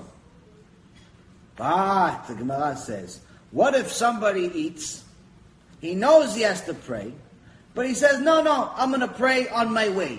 I'm going to pray somewhere else. I'm not going to pray here. Intentionally going somewhere else to pray. The Gemara says one guy did that. And as soon as he left the restaurant, he had he left, he ate, he knew he had to pray, he didn't feel like praying. But I'll pray later. Let Hashem wait for a little while. What happened? He said lions attacked him and killed him. As soon as he left the restaurant, lions appeared out of nowhere and killed him. Now, my wife, God bless her, she had a phenomenal chidush. I said, "What is the what is the Gemara talks about this lions? What does a lion have to do? Like, why would Hashem send a lion? Why wouldn't he send, I don't know, a bull? Why did he send a bull? Why didn't he send, I don't know, a truck? Why did he send a lion? Because if you notice, in Birkat HaMazon, it says the uh, It says in Tehillim, נער הייתי גם זקנתי ולא הייתי צדיק You remember that, the Yeah. So it says, מגדול ישועות מלכו ועושה חסד המשיכו לדוד ולזרוע עד עולם, כפירים רשו ורעבו ודורשי השם לא יחסרו כל טוב. So it says, David Amir says his king's salvation performs kindness on us um, for, etern- for David and his descendants for eternity. So here, here Lions can be impoverished and hungry. Lions. They can go hungry and die. But those who seek Hashem never lack anything. Lions go, Hashem decides lions start death, no problem. But if you're one of the few that seeks Hashem, worships Hashem, honors Hashem, you have Yirat Shamayim, you're never ever going to starve to death. It's against the nature that Hashem instilled in the world. And David Melech says, I've been young and I've been old, and I've never seen a righteous man starve or his children looking for bread. Never. It's against the nature of the world, unless there's a decree on the entire generation. If there's a decree on the entire generation, it's a different story. So now, she says, hey, now I know why in the Gemara it says the guy that decided that he wants to pray Birkat Hamazon somewhere else was mauled by lions. Why? Because it says in Birkat Hamazon that the lions can go hungry. So the lion did go hungry, so Hashem gave him something to eat. You don't want to do Birkat Hamazon? Fine, I'll feed the lion with you. Simple. Chidush, Rabbanit. Rabbanit Reuven. Skili mitzvot. Good chidush. So now, Tamidah Chachama. Yeah. Uh, so there is a, I heard that there is a standard, it is, is there, and a standard version of Birkat Hamazon, or there are some type of reductions or s- uh, small versions, I don't know how Okay. to put it. So, yes. To so make Birkat. Hamazon, Gemara in Masechet Brachot says the first paragraph of Birkat Hamazon, Moshe Rabbeinu wrote. First paragraph, Moshe Rabbeinu wrote when we went to Mount Sinai. Second paragraph, Yeshua ben Nun. Gedol HaDor, prophet of that led Am Yisrael after Moshe Rabbeinu. Yeshua ben Nun wrote second paragraph after we crossed the uh, Jordan Sea. Hashem split the sea again, went to Eretz Yisrael. Yeshua ben Nun wrote second paragraph. Third paragraph, King of Israel, David HaMelech, and his son Shlomo HaMelech wrote the third paragraph. After that, the tzaddikim from Yavne, the head of the Sanhedrin, wrote Rachaman, all the Rachaman, and in the last paragraph, Migdol, the Tehillim, David HaMelech again. So you see, the giants of all generations wrote Birkat Hamazon. The obligation of Birkat Hamazon from the Torah. It's not, it's not rabbinical, it's r- biblical. So, now Hashem says, men have an obligation to learn Torah. Men have an obligation to fulfill the entire Torah to a higher extent than women do. And the reason why is because women have the responsibility of building the home. They have a responsibility to take care of the kids. The kids are not always soldiers waiting for the commands. Sometimes they want to draw on the walls. Sometimes they want to jump on the wall. Sometimes they want to go inside the wall. Sometimes they want to climb the ceiling. Sometimes they want to do all types of stuff. So uh, Ima is very, very busy managing these kids. So, so the Ima doesn't have as much time as Abba. So sometimes, if the Ima really, really is mamash, has no time whatsoever, there's a shorter version for her. If she has small, tiny little babies that are going to start crying hysterical because they need to be fed, and they're not going to get the food from Walmart, they're not getting the food from ShopRite, they're not getting the food from any supermarket, they need to get the food from Ima. The baby that's three, four, five, six, seven months old only gets the food from Ima. He doesn't get it from he doesn't go into the store by himself. So she can have a shorter version for her. Because she is in a precarious situation where she mamash has no time. Five kids, no time. Abba, on the other hand, does not have that. And even if the Ima has grown kids, she no longer is allowed to use it either. So if Ima has grown kids, she can't use the same excuse she used when they were babies, because now she has time. So the shorter version of Birkat Hamazon is available, but under precarious situations. But again, the appointment, delay the appointment. Sometimes you have to run late. You run late. Sometimes you have to, whatever you have to do is no problem. The key is, is that if we have time to eat, then we have time to pray. So the sehut, Everything else is everything else is just an excuse. so the sehut goes with it. So Right. if you if, If you have time to eat, then you have time to pray. You don't have time to eat, right, then you don't have to pray. You don't have time to pray, don't eat. right, that's why it's an honor or it's a big respect. Hundred percent. He gave you food. You know, the very the, the, the smallest amount of uh, decency would be to say thank you. If a homeless guy got something, a normal person that's you know has his mind still in his head going to say thank you. If a stranger opened a door for you, you'd say thank you. If a stranger gave you a piece of gum, you say thank you, but maybe you throw it out because you're a stranger. but the uh, the point is, anyone gives you anything, you say thank you. Hashem gave you sustenance. You're not going to say thank you. Doesn't make any sense. The same thing goes with when people leave the bathroom. One of the my personal favorite blessings is this Asher Yatzar. It's actually the reason why we had these posters made that I gave you guys before. We have these, and I mentioned I think uh, a few weeks ago, whenever I mentioned it, we have these posters made. And uh, Baruch Hashem, there, uh, there are other ones in the market, but we thought that uh, we could do something that's, uh, you know, has our logo on it, has a, uh, some uh, blessings on it that are in addition to, uh, or sgulot, in addition to what's out there, and more importantly, has something more aesthetic. You know, some of the stuff that's out there, a lot of people don't like it. They don't want to put it on the wall. They say it looks, you know, childish or, or, or whatever, or cartoonish.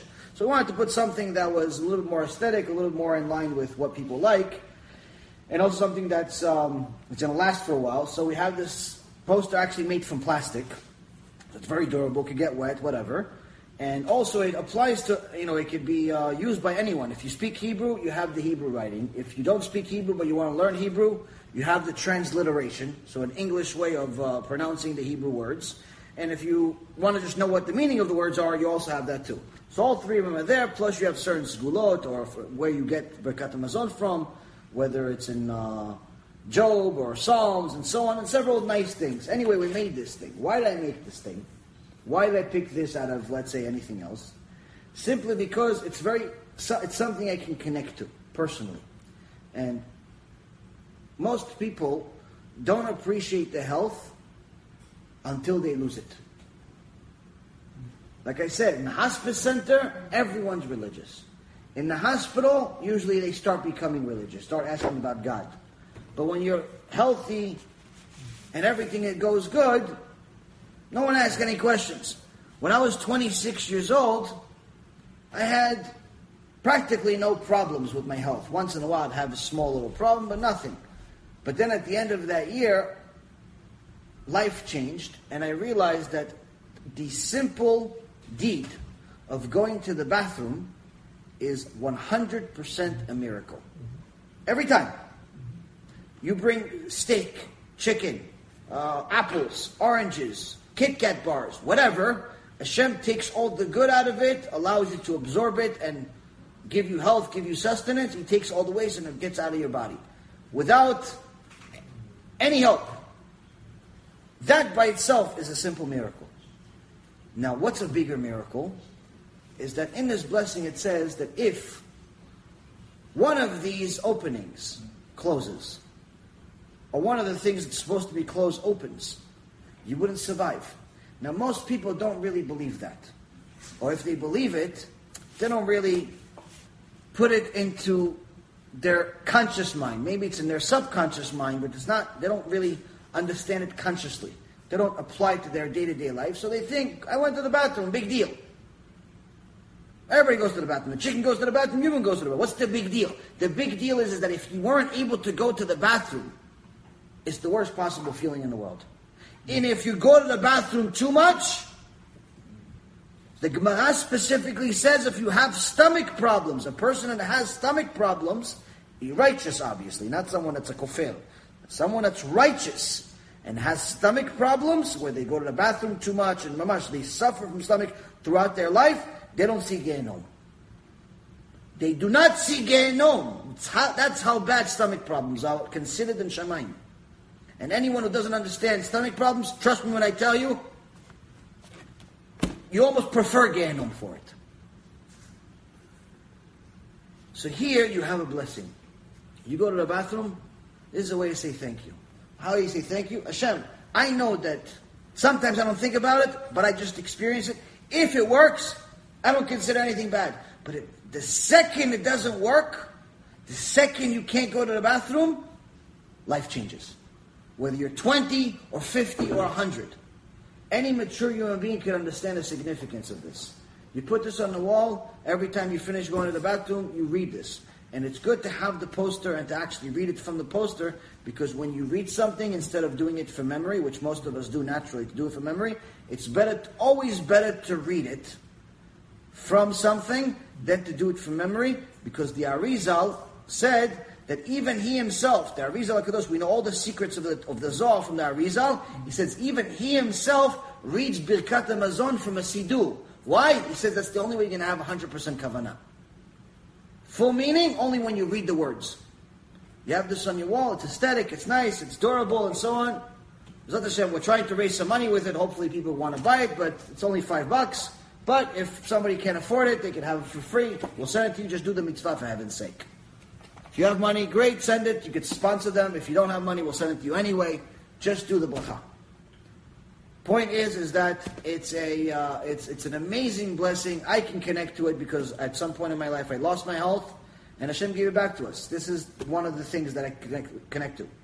So, anyway, here we have a Mishnah that tells you that when your foundation is weak, you learn Torah here and there, you know a few rules, you know what Shabbat is, you used to be religious, but you fell off.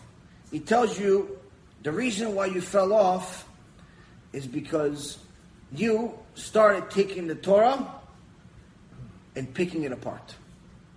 You picked this, you said, nah, this is not for me. Ah, this one's not relevant. Ah, this one is not for me. You started picking different parts you like, you don't like. He says your deeds weren't even close to your knowledge. And as soon as you don't implement the Torah, you destroy the world. On the other hand, one whose deeds exceed his wisdom, to what is he likened? He is likened to a tree whose branches are few, but whose roots are numerous. Even if all the winds in the world were to come and blow against it, they could not budge from its place. As it says, the prophet Jeremiah, and he shall be like a tree planted by water, spreading its roots towards the steam, towards the stream, and it shall be no, not he shall not notice the heat's arrival, and its foliage shall be fresh. In the year of drought it shall not worry, nor shall it cease from yielding fruit. So here, the prophet Jeremiah is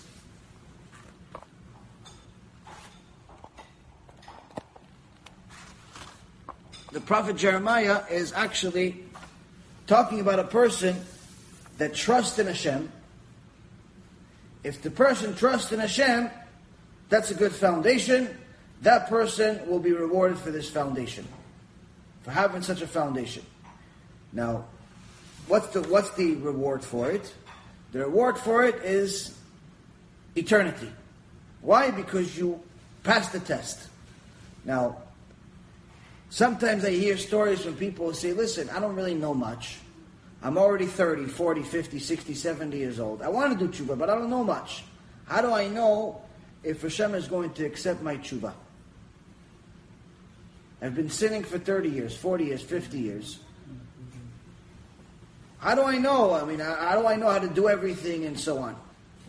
So the key this Mishnah is actually answering this question. He says, first and foremost, what's the sign of, of, of true tshuva? Is you do everything you know. You know about Birkat Hamazon? Do it. You know Yatzar? Do it. You know Tefillin? Do it. You know Shabbat? Do it. You know kosher? Do it. Somebody came to Rabbi Yisrael MiSalant and he told him, Kvod Arav, I don't know how to read. I don't know how to read, so I can't be a Talmid Chacham. But I want to do tshuva. I want to. I want to continue doing what I'm doing. He goes. What do you do now? He says today I wake up. I uh, I know that the uh, rabbi said to wash your hands. I wash my hands. He goes. Then what? He goes. Then after that. Well, actually, first he says I, I say thank you to Hashem for bringing me back to life. Okay. After that, I wash my hands. Fine. After that, I go to the Knesset. Okay. After that, what do you do? Because after I put the tefillin on. Because I didn't know how to put tefillin. He's like, I see the rabbi, he did it, so I follow the same thing. Okay, after that, he goes, I say Shema Yisrael. He goes, I didn't know Shema Yisrael. He goes, I heard the rabbi say it a few times, so I say it now also. Okay. After that, I go eat. He goes, where do you go eat? I go eat something kosher. He goes, how do you know you eat kosher? Because I heard my rabbi say you have to eat kosher. After that, I go pray later on in the day, mincha. How do you know to do mincha? He goes, my rabbi said to do this, this, and this. And he goes through his whole day. He goes, perfect.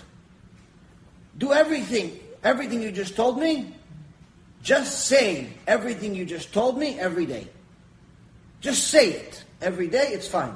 He goes, why? What do you mean? Just say it. He goes, when you say Modani, you already say. Chazal said you should say Modani. You should, say, you should thank Hashem for bringing back your neshama.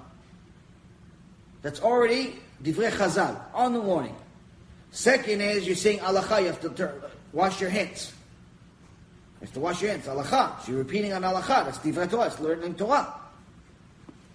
After that, you go to pray. Do kriyat shema. That's alacha. Masechet Brachot says you have to do kriyat shema in the morning and at night. To do kriyat shema twice a day. It's alacha. You're following it. And also, you have to. Why do you have to do kriyat shema? Why don't you just talk about I don't know bubble gum and uh, and zoo animals? Why kriyat shema? It says because you have to repeat the Exodus, the, the, what happened at the Exodus every day, what happened at Yetziat Mitzrayim every day. That's why they picked kriyat shema. Okay, after that, you tefillin. Tefillin's alacha in the Torah. You have to lay tefillin. After that, you do mincha. That's also from all of these things you said to me. They're all alachot. They're all laws of the Torah. If you just repeat it, that's already learning Torah. So even if you don't know how to read, you don't have any excuses. You don't have any excuses, even if you don't know how to read. He goes, just the simple fact that you know that you have to say thank you to Hashem when you wake up already shows that you can be a tzaddik. Why? Think about it for a moment. Why do you have to say thank you to Hashem when you wake up in the morning? Why? The Gemara says when someone's sleeping, it's one sixtieth of death. It's technically death. It's one sixtieth of it of death. So the fact that the neshama comes back, already we should say thank you. But Chazal says that's not the reason why you say thank you. When you say Modeh you say Modeh Hashem, uh, uh, מודה אני לפניך מלך חי וקיים שהחזרת בי נשמתי בחמלה רבה אמונתך. בחמלה רבה meaning in essence you had mercy on me and you had emunah in me. Hashem had mercy and emunah in me. Why? So the sages explain that every time you go to sleep, your neshama goes to Shamayim.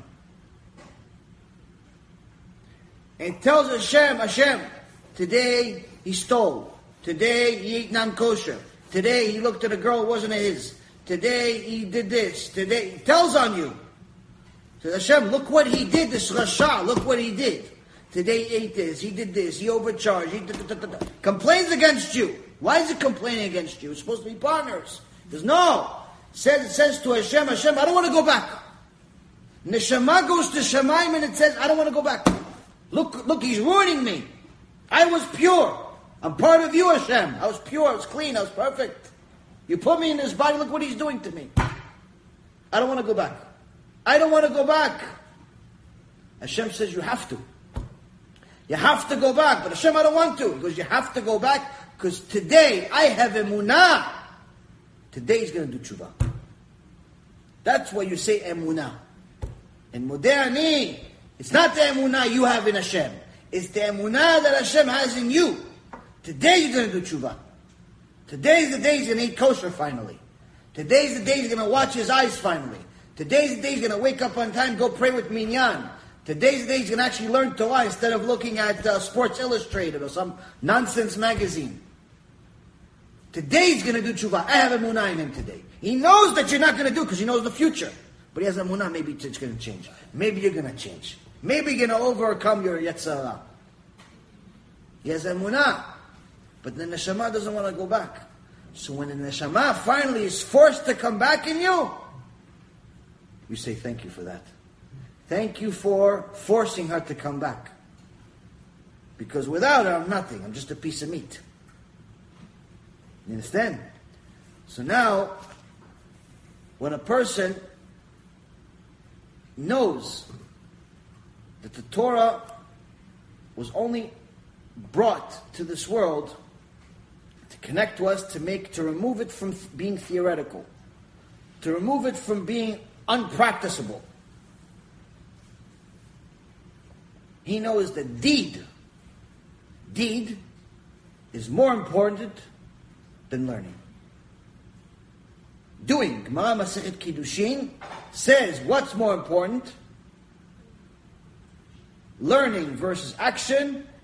They define it as learning that leads to action, which in essence means action. Why?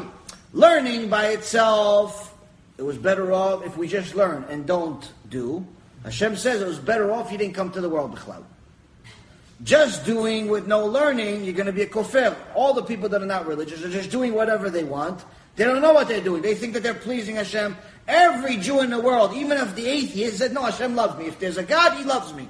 Why? I heard somebody says, All of Israel a share of the world to come. So if there's a God, the atheist says, He loves me anyway. Yeah, but you don't believe in Him. Yeah, but He loves me anyway because somebody said it. He had a beard. He had a hat. And he looked religious. I thought he was a rabbi. So people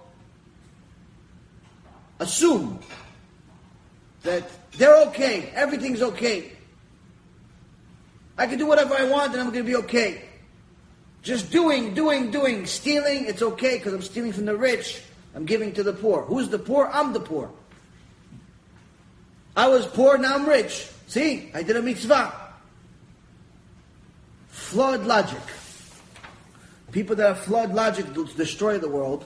And in essence, the Gemara is saying, if you learn in order to do, that's the ideal situation.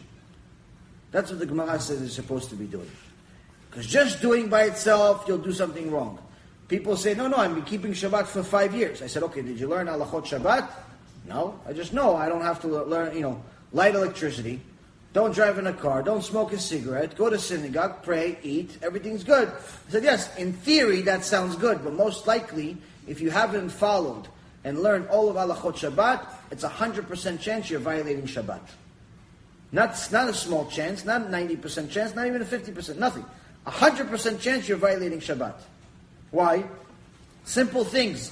Simple things that you do that you don't realize are not allowed on Shabbat.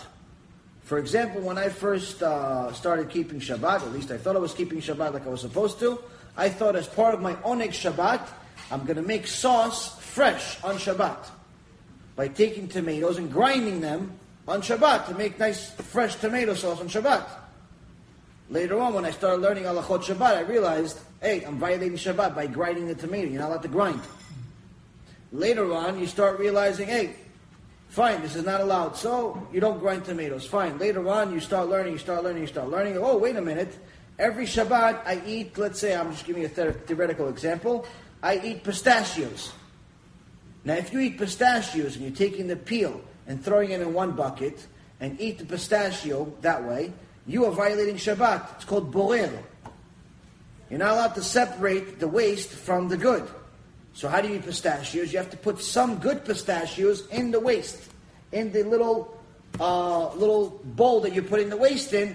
Put a few good pistachios in there. Or some people say, no, listen, I want a clean house. I don't want to have dirty dishes everywhere. So women wash their dishes. How do they wash their dishes? They know they can't use the the uh, the dishwasher, right? They know they can't use their dishwasher. So that they know, no problem. But they wash it with hot water. They wash the they wash the dishes with hot water because hot water makes the dirt of the dishes come out. It's violating Shabbat. You're cooking. Okay, they stopped. Stop using hot water. Now they're just using cold water, which is a little annoying. So they use gloves and a sponge, and they clean it that way. Problem again. Why? The sponge. Not allowed to use the sponge. The sponge is sucking the water, is absorbing the water. You- You're not allowed to do that. You have to use a type of sponge. It's not really a sponge. It's more of like a uh, has holes in it. It's like a net. So you see, just these handful of simple things that means pretty much you have most of the people out there violating one of them. If you don't learn halachot Shabbat, you're violating Shabbat. This is not me saying it, it's Chazal saying it. So the point is that when a person knows that they need to learn, and with the intention that this learning is going to lead to deed, we have a good we have a good strategy. Why? He says because even if you don't know much now, you're going to gain knowledge because Hashem is going to give you the siyata dishmaya. Hashem is going to give you special help from heaven because you are taking whatever you know and you're implementing it. You're implementing it. So even when you make a mistake, it doesn't count against you to the same extent as if you did it without learning.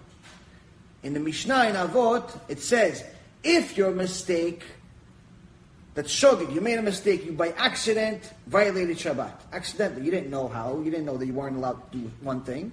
Accidentally, you violated Shabbat. If it's because you didn't know due to not learning because you didn't feel like learning, you just didn't feel like you wanted to watch sports. You wanted to go work uh, extra long hours in your business. You wanted to go hang out with your friends. You wanted to do anything else. You didn't feel like learning. If it's because you didn't learn, then that unintentional sin turns to intentional. Why? Because you didn't learn intentionally. But if you made a mistake, you learned, but you made a mistake because you haven't learned this yet, it stays mistake. It stays accidental sin. So what does Hashem look at you like when you're a new Baal Tshuva or a new convert? He looks at you like I look at my babies. Hashem looks at you when you're a convert, you're officially zero. Someone, a student converted, let's say six months ago, now she's six months old. She's not 30 years old like she thinks. She's, in Hashem's eyes, she's six months old. She's sometimes younger than our kids. Six months old. Someone did tshuva, brand new baby. and Hashem's eyes, brand new baby. One year old, two years old, three years old, five years old. A bunch of little babies running around doing tshuva. Now, what happens if the baby, first time, baby Sarah got up, we were very excited. Two seconds later, she fell.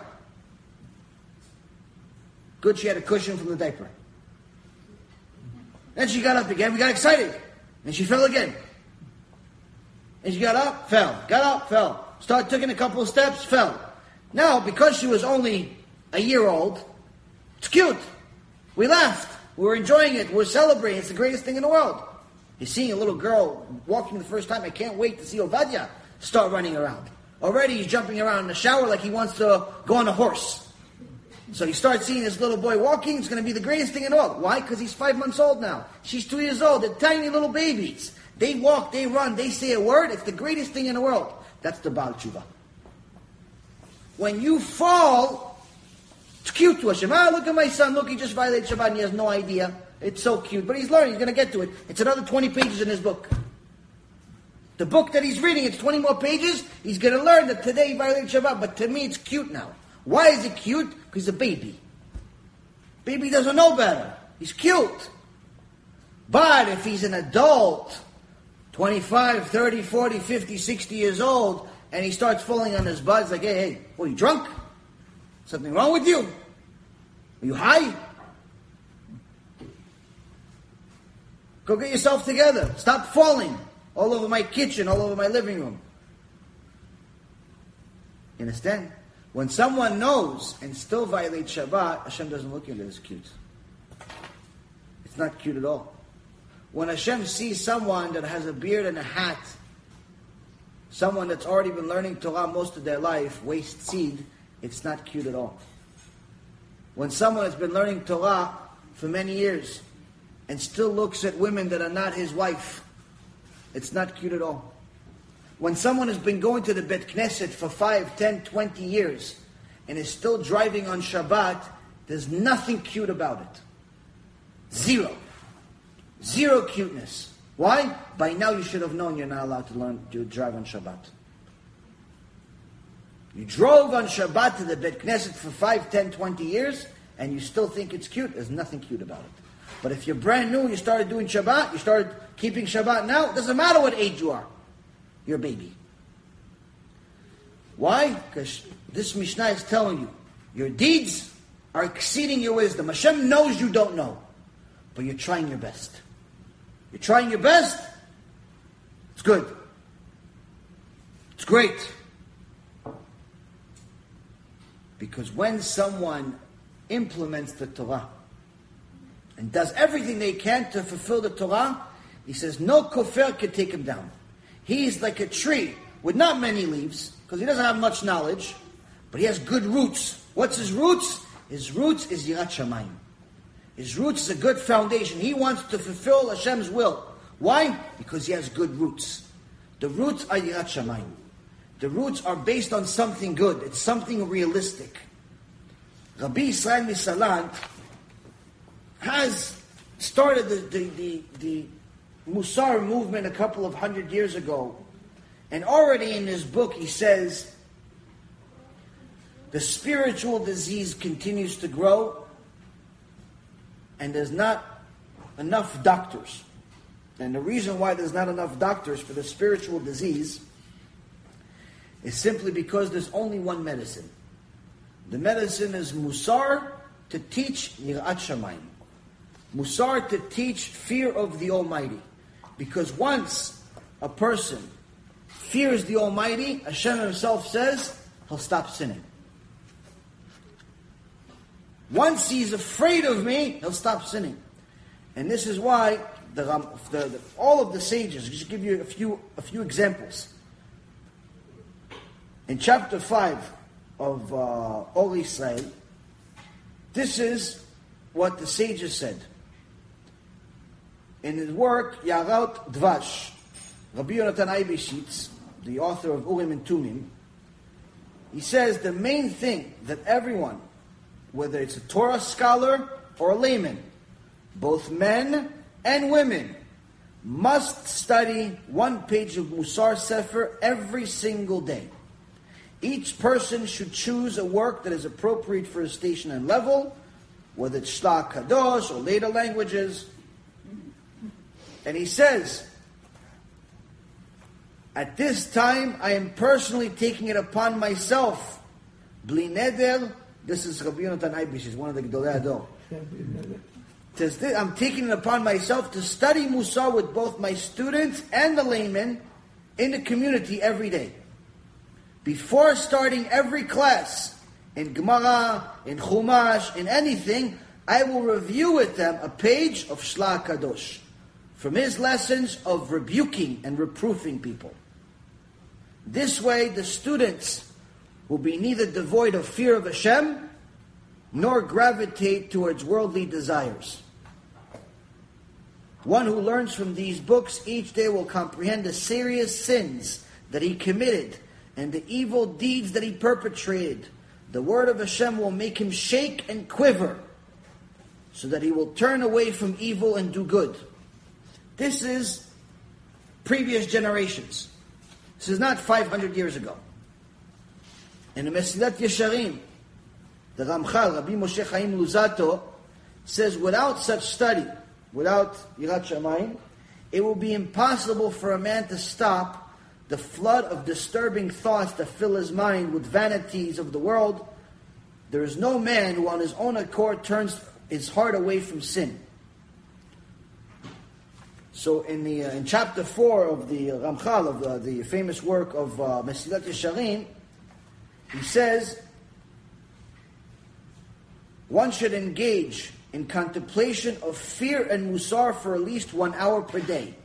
This is Rabbi Chaim Moshe Luzzatto, 300 years ago. He says every person needs to contemplate about the punishment from heaven, the fear of heaven, for an hour a day. He himself has to do it for an hour a day. Us, we should do it 24 hours.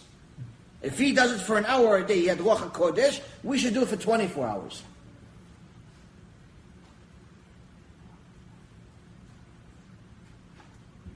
Moving on, go to Vilna Gaon. Everyone quotes these in every lecture. Everyone, every single rabbi quotes these rabbis.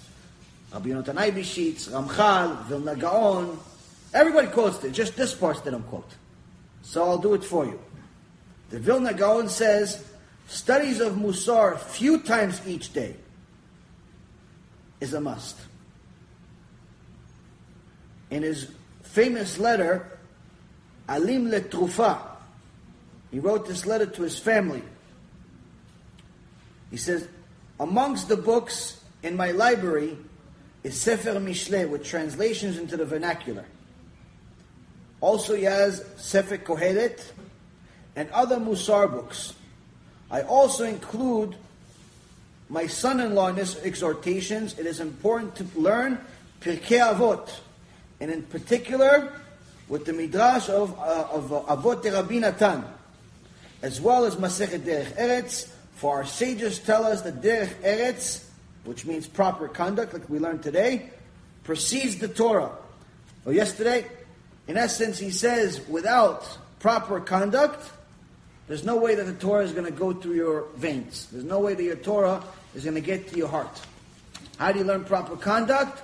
Learning what the consequences are the Chida, Chida, Rabbi Chaim, David Azulai.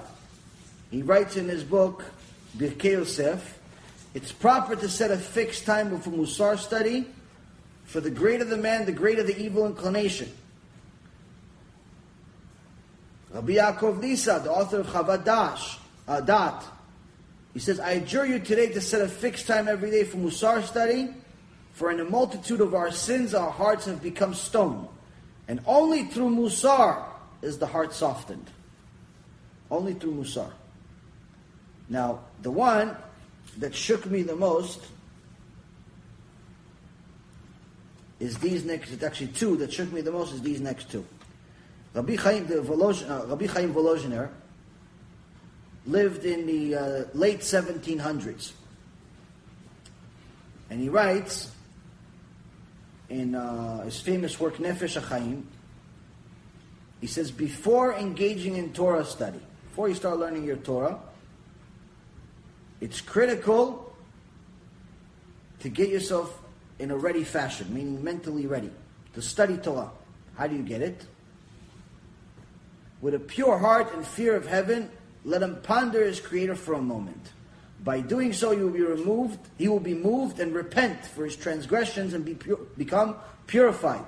A person may may briefly stop his Torah studies for this purpose, so that the fear of God that he accepted at the beginning of his study will not be extinguished from his heart.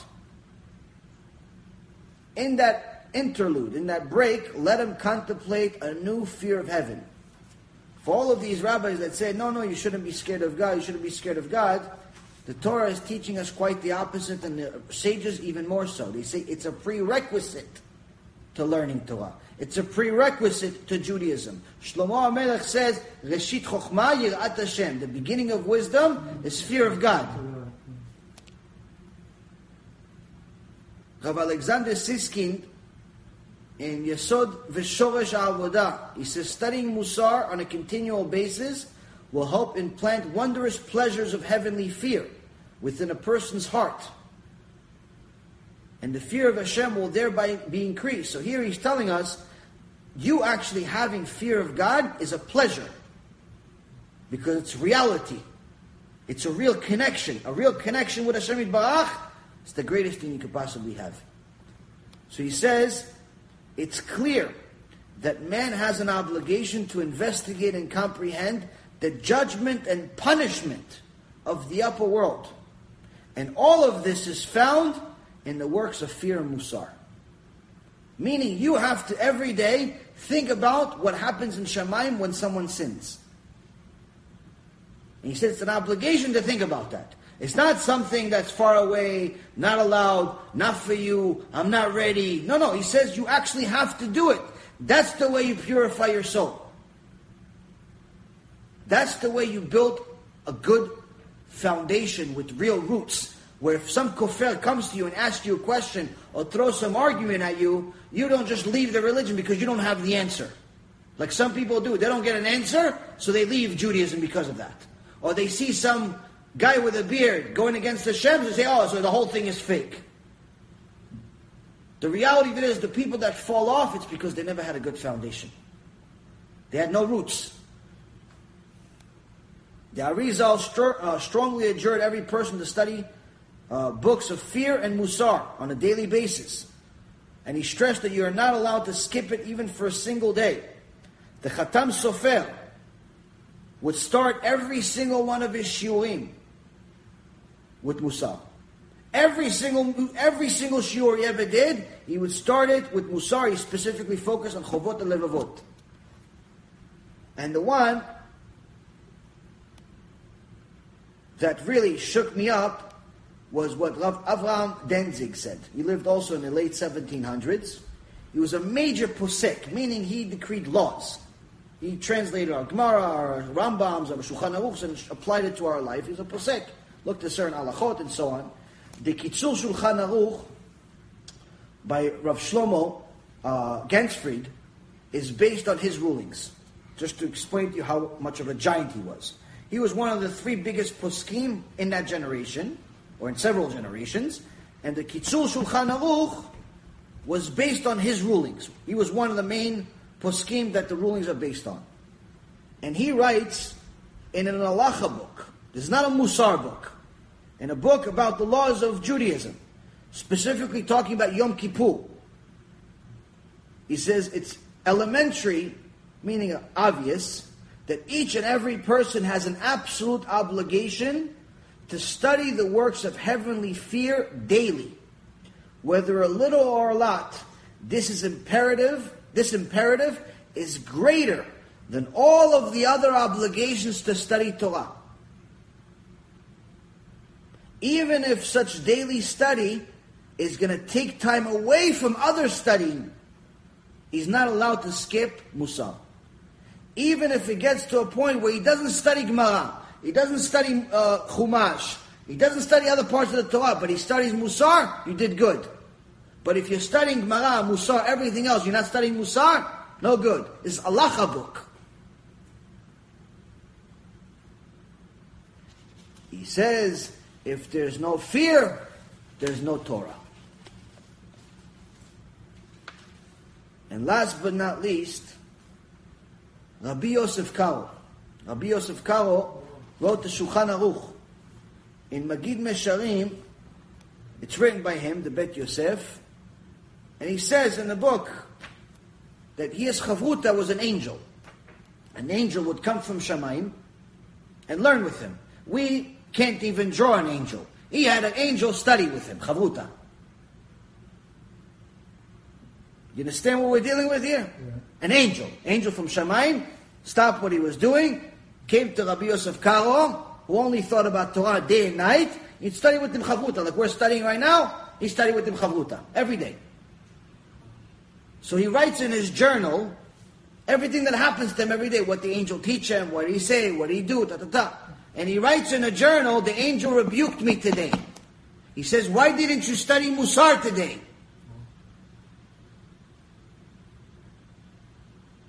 The angel from Shamayim came to him and rebuked Rabbi Yosef Karo. As Ruach HaKodesh. Rebuked him, why didn't you study enough Musar today? You understand? So, anytime you hear different places that tell you, no, no, we don't do rebuke, we don't do musar, we don't do that, you just tell them you don't do Torah either then. Because musar is Torah. Because that's the part that builds you the roots. That's where you have the roots. Because the kofer is going to come to you. The kofer is going to come to you at some point in your life. He tell you why you're not driving on Shabbat. Show me in the Torah, it says don't drive on Shabbat. Show me. Where does it say car in the, Shabbat, in, in the Torah? Where does it say you have to grow beard in the Torah? Where does it say you have to lay tefillin that are black in the Torah? Where does it say this? Where does it say that? Now, if you're not Talmid Chacham, you're not going to know all the answers. As a matter of fact, there's a situation right now that was brought to my attention. A guy started doing tshuva recently, I don't know, a year, two years, three years, whatever he did.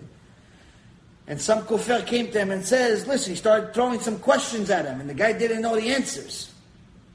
He's like, don't worry about it, I'm going to bring my rabbi with you. We're going to meet you. You can ask me questions. He's going to know. The rabbi's going to know. So he goes to this guy's office with a rabbi. But the guy is a professional kofer. Meaning, is a problem. It's a serious problem. So unless you're trained to know how to deal with these people, unless you train specific subjects, not just Gemara, not just a uh, basic Mishnah, not just basic Halacha, you need to know serious, serious stuff to know how to deal with a kofer.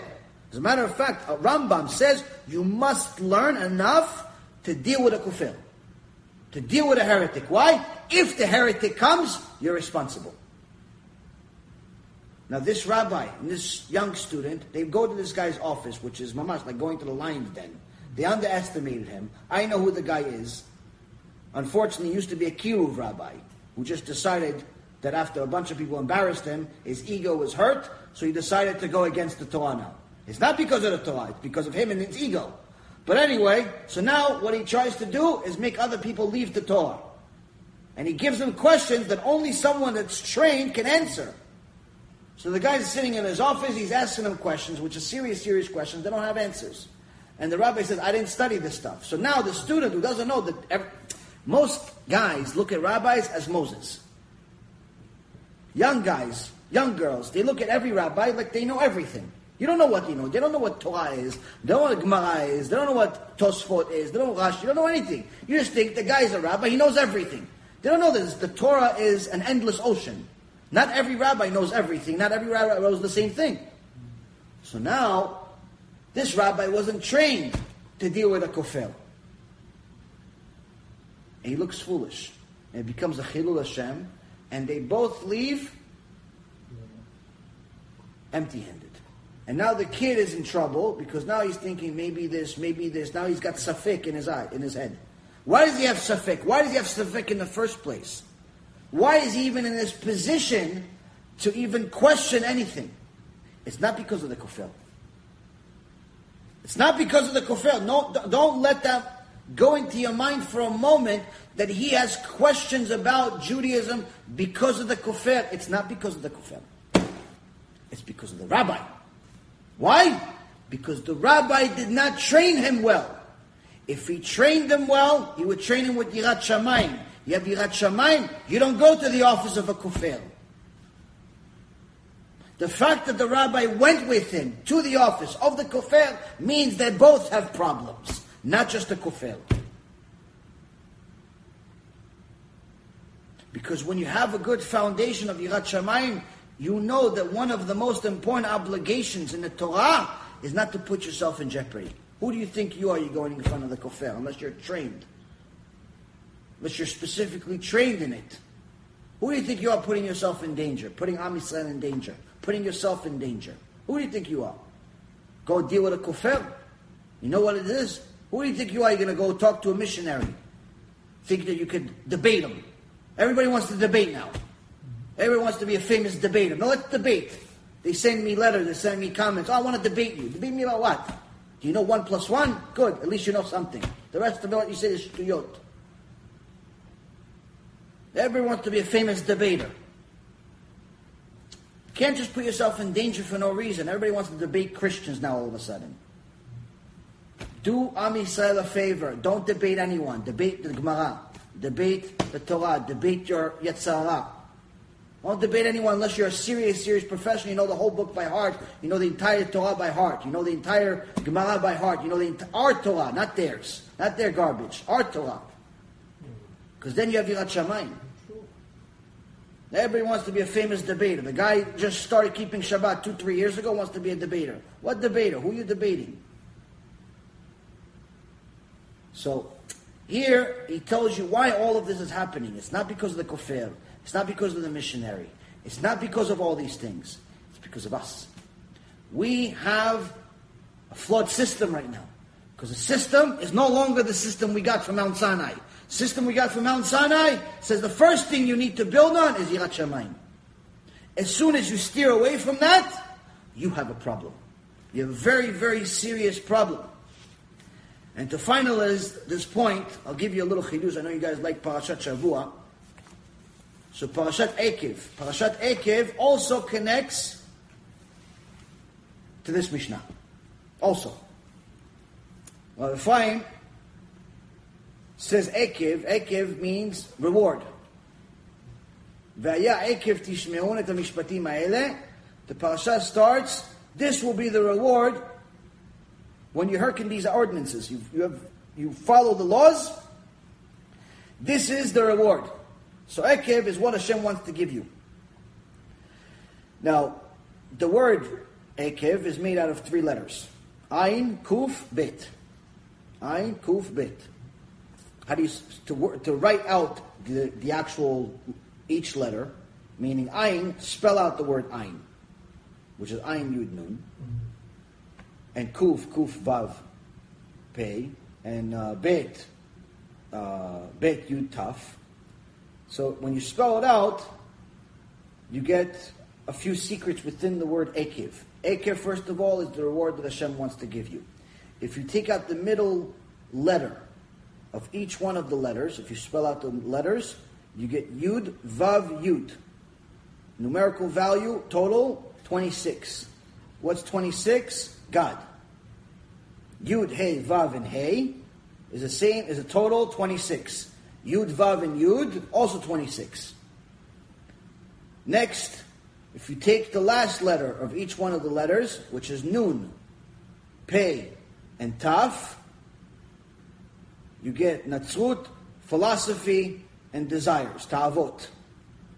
So here you have the Chidush. The reward is what Hashem wants to give you. But what's going to stop this reward? The three biggest dangers we face now. Natsrut is Christianity. Philosophy is this modern style mentality. Everybody wants to be a philosopher, a debater, a modernizer, and all this scientist stuff that goes against the Torah. And last but not least, the most difficult of all, your desires. Your desires. You can't control your desire and your love for money, you're never going to finish your tshuva. You can't control your desire and your lust for women, you're never going to finish your tshuva. You can't control your desire for all types of bad character traits, you're never going to finish your tshuva. You hang out with philosophers, you're never going to do tshuva. You hang out with missionaries and Christians, you're never going to do tshuva. You don't do tshuva, you can't connect to Hashem Yitbarach. You don't connect to Hashem Yitbarach, you can't reward Parashat Ekev. How can we actually undo all of this? We have to make sure that we have a good foundation. We have good foundation means that foundation starts with Yirat Shamayim. First, understand who you're dealing with. Once you know who you're dealing with, you already have fear. You already have basic level fear. That basic level fear is going to lead you to do. Once your actions exceed your knowledge, Hashem will give you extra help to continue growing, continue doing better. You're already connecting with Him. Once you get to that point, He'll protect you from these kofrim. He'll protect you from all these other things that are going to try to get away, to try to just change your direction.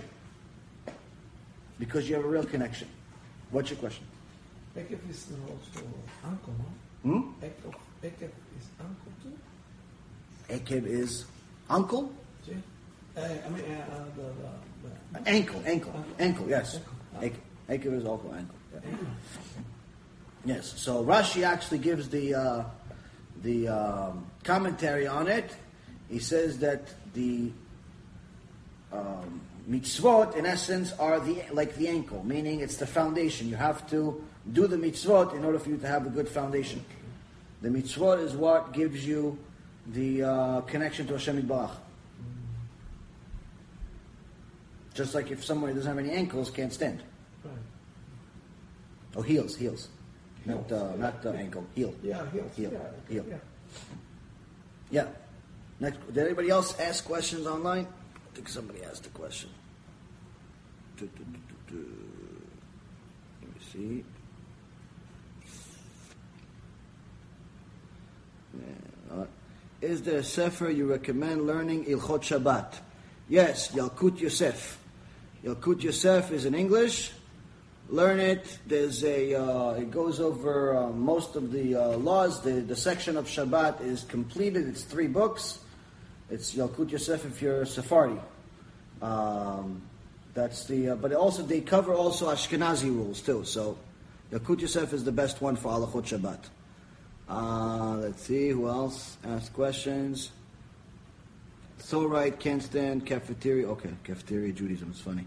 Uh. Any other questions? Let's see. Hold on. I'm going to the beginning. Uh, Birkat Hamazon. We did that already. Birkat Hamazon in English is available. You can get it in apps. There are apps. You get the Sidur app uh, on, for free on your phone. You get Birkat Hamazon in English, in Hebrew, in Russian, and different languages. At the times of the temple, how many times a day did people pray? Three times. Three times a day. That's what every Korban was representing one of the prayers. The uh, prayers come from Shachrit, came from Avraham Avinu. Mincha came from Yitzchak Avinu. And Arvit came from Yaakov Avinu. Uh, Gemara lists 48 cases where tshuva is not accepted. Yes. One of the most important ones to know is someone that's a machtia rabim, someone that causes other people to sin. His tshuva is not accepted, but it doesn't mean he doesn't accept it where he can't do tshuva. It just means that there's no siyata dishmai, there's no help from heaven for them to do tshuva. Uh, who do you know that keeps all of the Torah? Who do I know that keeps all of the Torah? I know people that try to keep the old whole Torah, and that's what we get paid for. We get paid for trying our best. How can I have a true belief in Hashem if I haven't experienced revealed miracles like Mitzrayim and the great tzaddikim are uh, not around? Uh, you don't need miracles in order to believe in God. If you look at the mirror, that's a miracle. Simply because you have balloons or something that's even thinner than a balloon, that's better than any camera in the world, that's telling you what's in front of you. It's called your eyes. And that eye is looking at something that was made out of sand, called glass. You take sand, you heat it up a few thousand degrees, you add a couple of chemicals to it, you make it glass. Now, what's the difference between glass and a mirror? One time there was a rich guy, and he wasn't always so rich. He used to be Talmid Chacham. He used to be learn some Torah. All of a sudden he left. He went to the business world. Started making some money. Started doing well. In the beginning he gave tzedakah. Eventually he started making big money. He stopped giving tzedakah. So one time his rabbi comes to him and he says, ah, I want to be oh, Kvod Rav, thank you for coming. How are you? How are you? And he takes him to the glass. To uh, he takes him to the window. And he says, What do you see? He goes, I see people. I see this, I see that. And he says, okay, look at that way. What do you see? I see myself in the mirror. He goes, what's the difference between the glass in the mirror and the glass on the window? And he says, I don't know, they're both glass. He goes, the only difference is kesef. Kesef means silver. In order, they're both glass. But what separates the two is that the one what makes the glass into a mirror is that there is that there is silver in front of it. But kesef also means money. He says before you had a lot of money, you saw everything clearly. You saw the other side of the street. You saw people. You saw the world around you. As soon as you have some money, you only look at yourself. Understand? So if you see yourself in the mirror, it's already a miracle, and there's plenty other miracles that you can see if you just pay attention. Uh, thank God for the truth. Da-da-da, okay. Baruch Hashem, thank you for coming. Um, also that. Uh, okay, so uh, 83 others. I think that's it. As far as questions, I think that's it. I think that's it. Yeah. You guys have any questions? Did I answer all the questions that you asked in the beginning of the lecture? Korbanot, beard. Moses, Yeah, the difference between the, difference the between. why the, the, the, the Ten Commandments. Ah, ah, okay. So the Ten Commandments difference is very simple. It's actually the simplest uh, thing is that there's additional laws that we learn from the way Hashem writes the Torah. Hashem writes the Torah not like we write a book. Hashem writes the Torah in specific language where he uses certain letters to spell a certain word, and then in a different place he'll spell the same word in a different way. And the sages had enough wisdom that was heavenly wisdom that Hashem gave them, that they were able to translate new laws, sometimes even from a simple letter, a certain letter that was spelled differently. So, to give you an example, um, a uh, sometimes you have a uh, law that's implemented from if they add the word o. O means or. If it means or, then it includes a lot of things. But if they didn't put o, then it just means that thing specifically. Just adding just two simple letters changes everything. Now, one of the things that uh, I want to always remind people is that learning Torah is not like learning anything else. If you're learning Torah really, not if you're just learning Torah like you're learning a, a history book, then it's a waste of time. But uh, you're better off not learning because it'll go against you. But if you learn Torah and you learn Musar, you learn how to implement certain things, then you could literally get to a point where you could improve yourself to such a high degree that you become a much better human being because the Torah is the most ethical document ever written. It's the most ethical religion ever that ever existed. To such an extent, that in the Gemara, Masechet Shabbat, in, um, I believe it's page 23, 23, yeah, 23, it gives you the laws of Pe'ah. Pe'ah means wig, but it doesn't mean wig here. Pe'ah means the end of a field. And in the end of a field, you, everyone that had a field and they would plant and so on, they were obligated to give the end of the field to the poor. So there's laws in the Gemara about how to give money to the poor, when to give it. So now the Gemara specifically says you must give the end of the field at the end. So the question naturally is why can't I give it at the beginning? Why can't I give it in the middle? Why can't I just give this? I'm already giving tzedakah. Why are you telling me when to give tzedakah? You're gonna tell me when to give tzedakah? I'm giving the money. I should call the shots. Right? That's what we think. We think, I'm gonna buy an aliyah in Yom Kippur. I'm gonna buy an aliyah in uh, Rosh Hashanah. I'm gonna donate money. I'm gonna say I'm gonna donate money to the Beit Knesset, but I'm gonna pay whenever I want. Don't tell me when to pay. I'm gonna pay whenever I want. Why? I'm giving the money. Bala me'ah, bala de'ah, they say in Hebrew. The one that's the owner of the hundred is the owner of the opinion. This is against the Torah. One of the ways we learn, learn that, we learn it from the laws of Pe'ah. The laws of Pe'ah tell us that you must give the end of the field, the part that's you're obligated to give to the poor, at the end. Why at the end?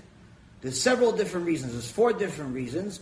One of the main reasons is that the poor need to know exactly when they're going to get their money so you don't waste their time. So they're not just sitting there idly doing nothing. Just because he's poor doesn't mean you're allowed to waste his time. Just because he's poor does not mean you're allowed to waste his time. Even though you're giving tzedakah, in Shamayim they say you're not giving anything. You're giving my money. Hashem says it's my money. Liya kesef, liya zab. You're not giving anything. You're just delivering what I gave. So you're giving it, I give it to you, you're going to give it to my son. You're not allowed to waste his time. You have to give it to him, he needs to know when he's going to get it. So this is very important for people. Holidays are coming up. They like to say they're going to donate to synagogues and to this and to that. Or people tell me, I'm going to donate to Bezrat Hashem. I'm going to donate to this. I'm going to donate. People make a lot of promises. I'm going to donate, I'm going to donate, I'm going to donate. And they figure, you know what? If I'm already going to donate, I'll donate whenever I feel like it. Who is he going to tell me to when, when to donate? You should know. You're not allowed to do that. You cannot make people wait. You can't waste people's time. You can't waste people's time. This is very, very important to know because, again, a lot of people, for whatever reason or another, they feel like their time is the only time that's valuable. No one else's time is valuable. There's other reasons of why the laws of Pe'ah show the ethics of Judaism, but here you see how Hashem treats the poor. He treats them with even higher level of respect than the rich. There's no law that says you're not allowed to waste the time of a rich person. I mean, you're obviously not allowed to do it. It's called a homel. But in general, here you have specific laws saying you're not allowed to waste the time of the poor, which is the one person that everybody thinks you could just do whatever you want with him, like he's a duffel bag or something. Just because he's poor. He goes, no, no, no. There's a specific law that says you have to treat him with honor. You have to treat him with honor. So there's no religion in the world not Islam, not Christianity, not Buddhism, not nothing. No religion in the world that actually has laws protecting the poor. And I'm not talking about protecting the poor uh, being alive. I'm talking about protecting the honor of the poor. The honor of the poor. No religion has rules to protect the honor of the rich, even. Here we have, in the Torah, we have laws to protect the honor of the poor. If that's not divine, what is? Only something divine would do such a thing. Because humans don't think like that. Humans don't think, I need to protect the honor of the poor. You understand? This is the beauty of Judaism when you dig deep down in, in it. Now this is page 23 in the Gemara, Masechet Shabbat, but people, most people don't learn Masechet Shabbat right away. They learn Brachot, they learn Ta'anit, they learn other things. So it may be a few years before you get to Shabbat, but it's there. The deeper you go into Torah, the more beautiful you see it is. That's why when someone goes against the Torah, it's only because of either his desires or his ignorance. It's never because of the Torah. Never. So please remember, Torah is divine. All the answers to all your questions, doesn't matter what questions you have, you can connect them to any part of the Torah. That's, that's, that's what makes it divine. And since we already know it's divine, remember, thank Hashem every day. You have Asher Yatzar, you have Birkat Hamazon, you have learning Torah, you have learning Musar. If you have to pick Musar or anything else, you have to pick Musar. Because Musar is going to allow you to fix your inner wirings to such an extent where you're going to find more time to learn everything else. Whereas if you learn everything else, you're always going to find an excuse of why you can't learn Musar. Musar is going to make time for other things. Baruch Adonai Leolam. Amen. Thank you very much.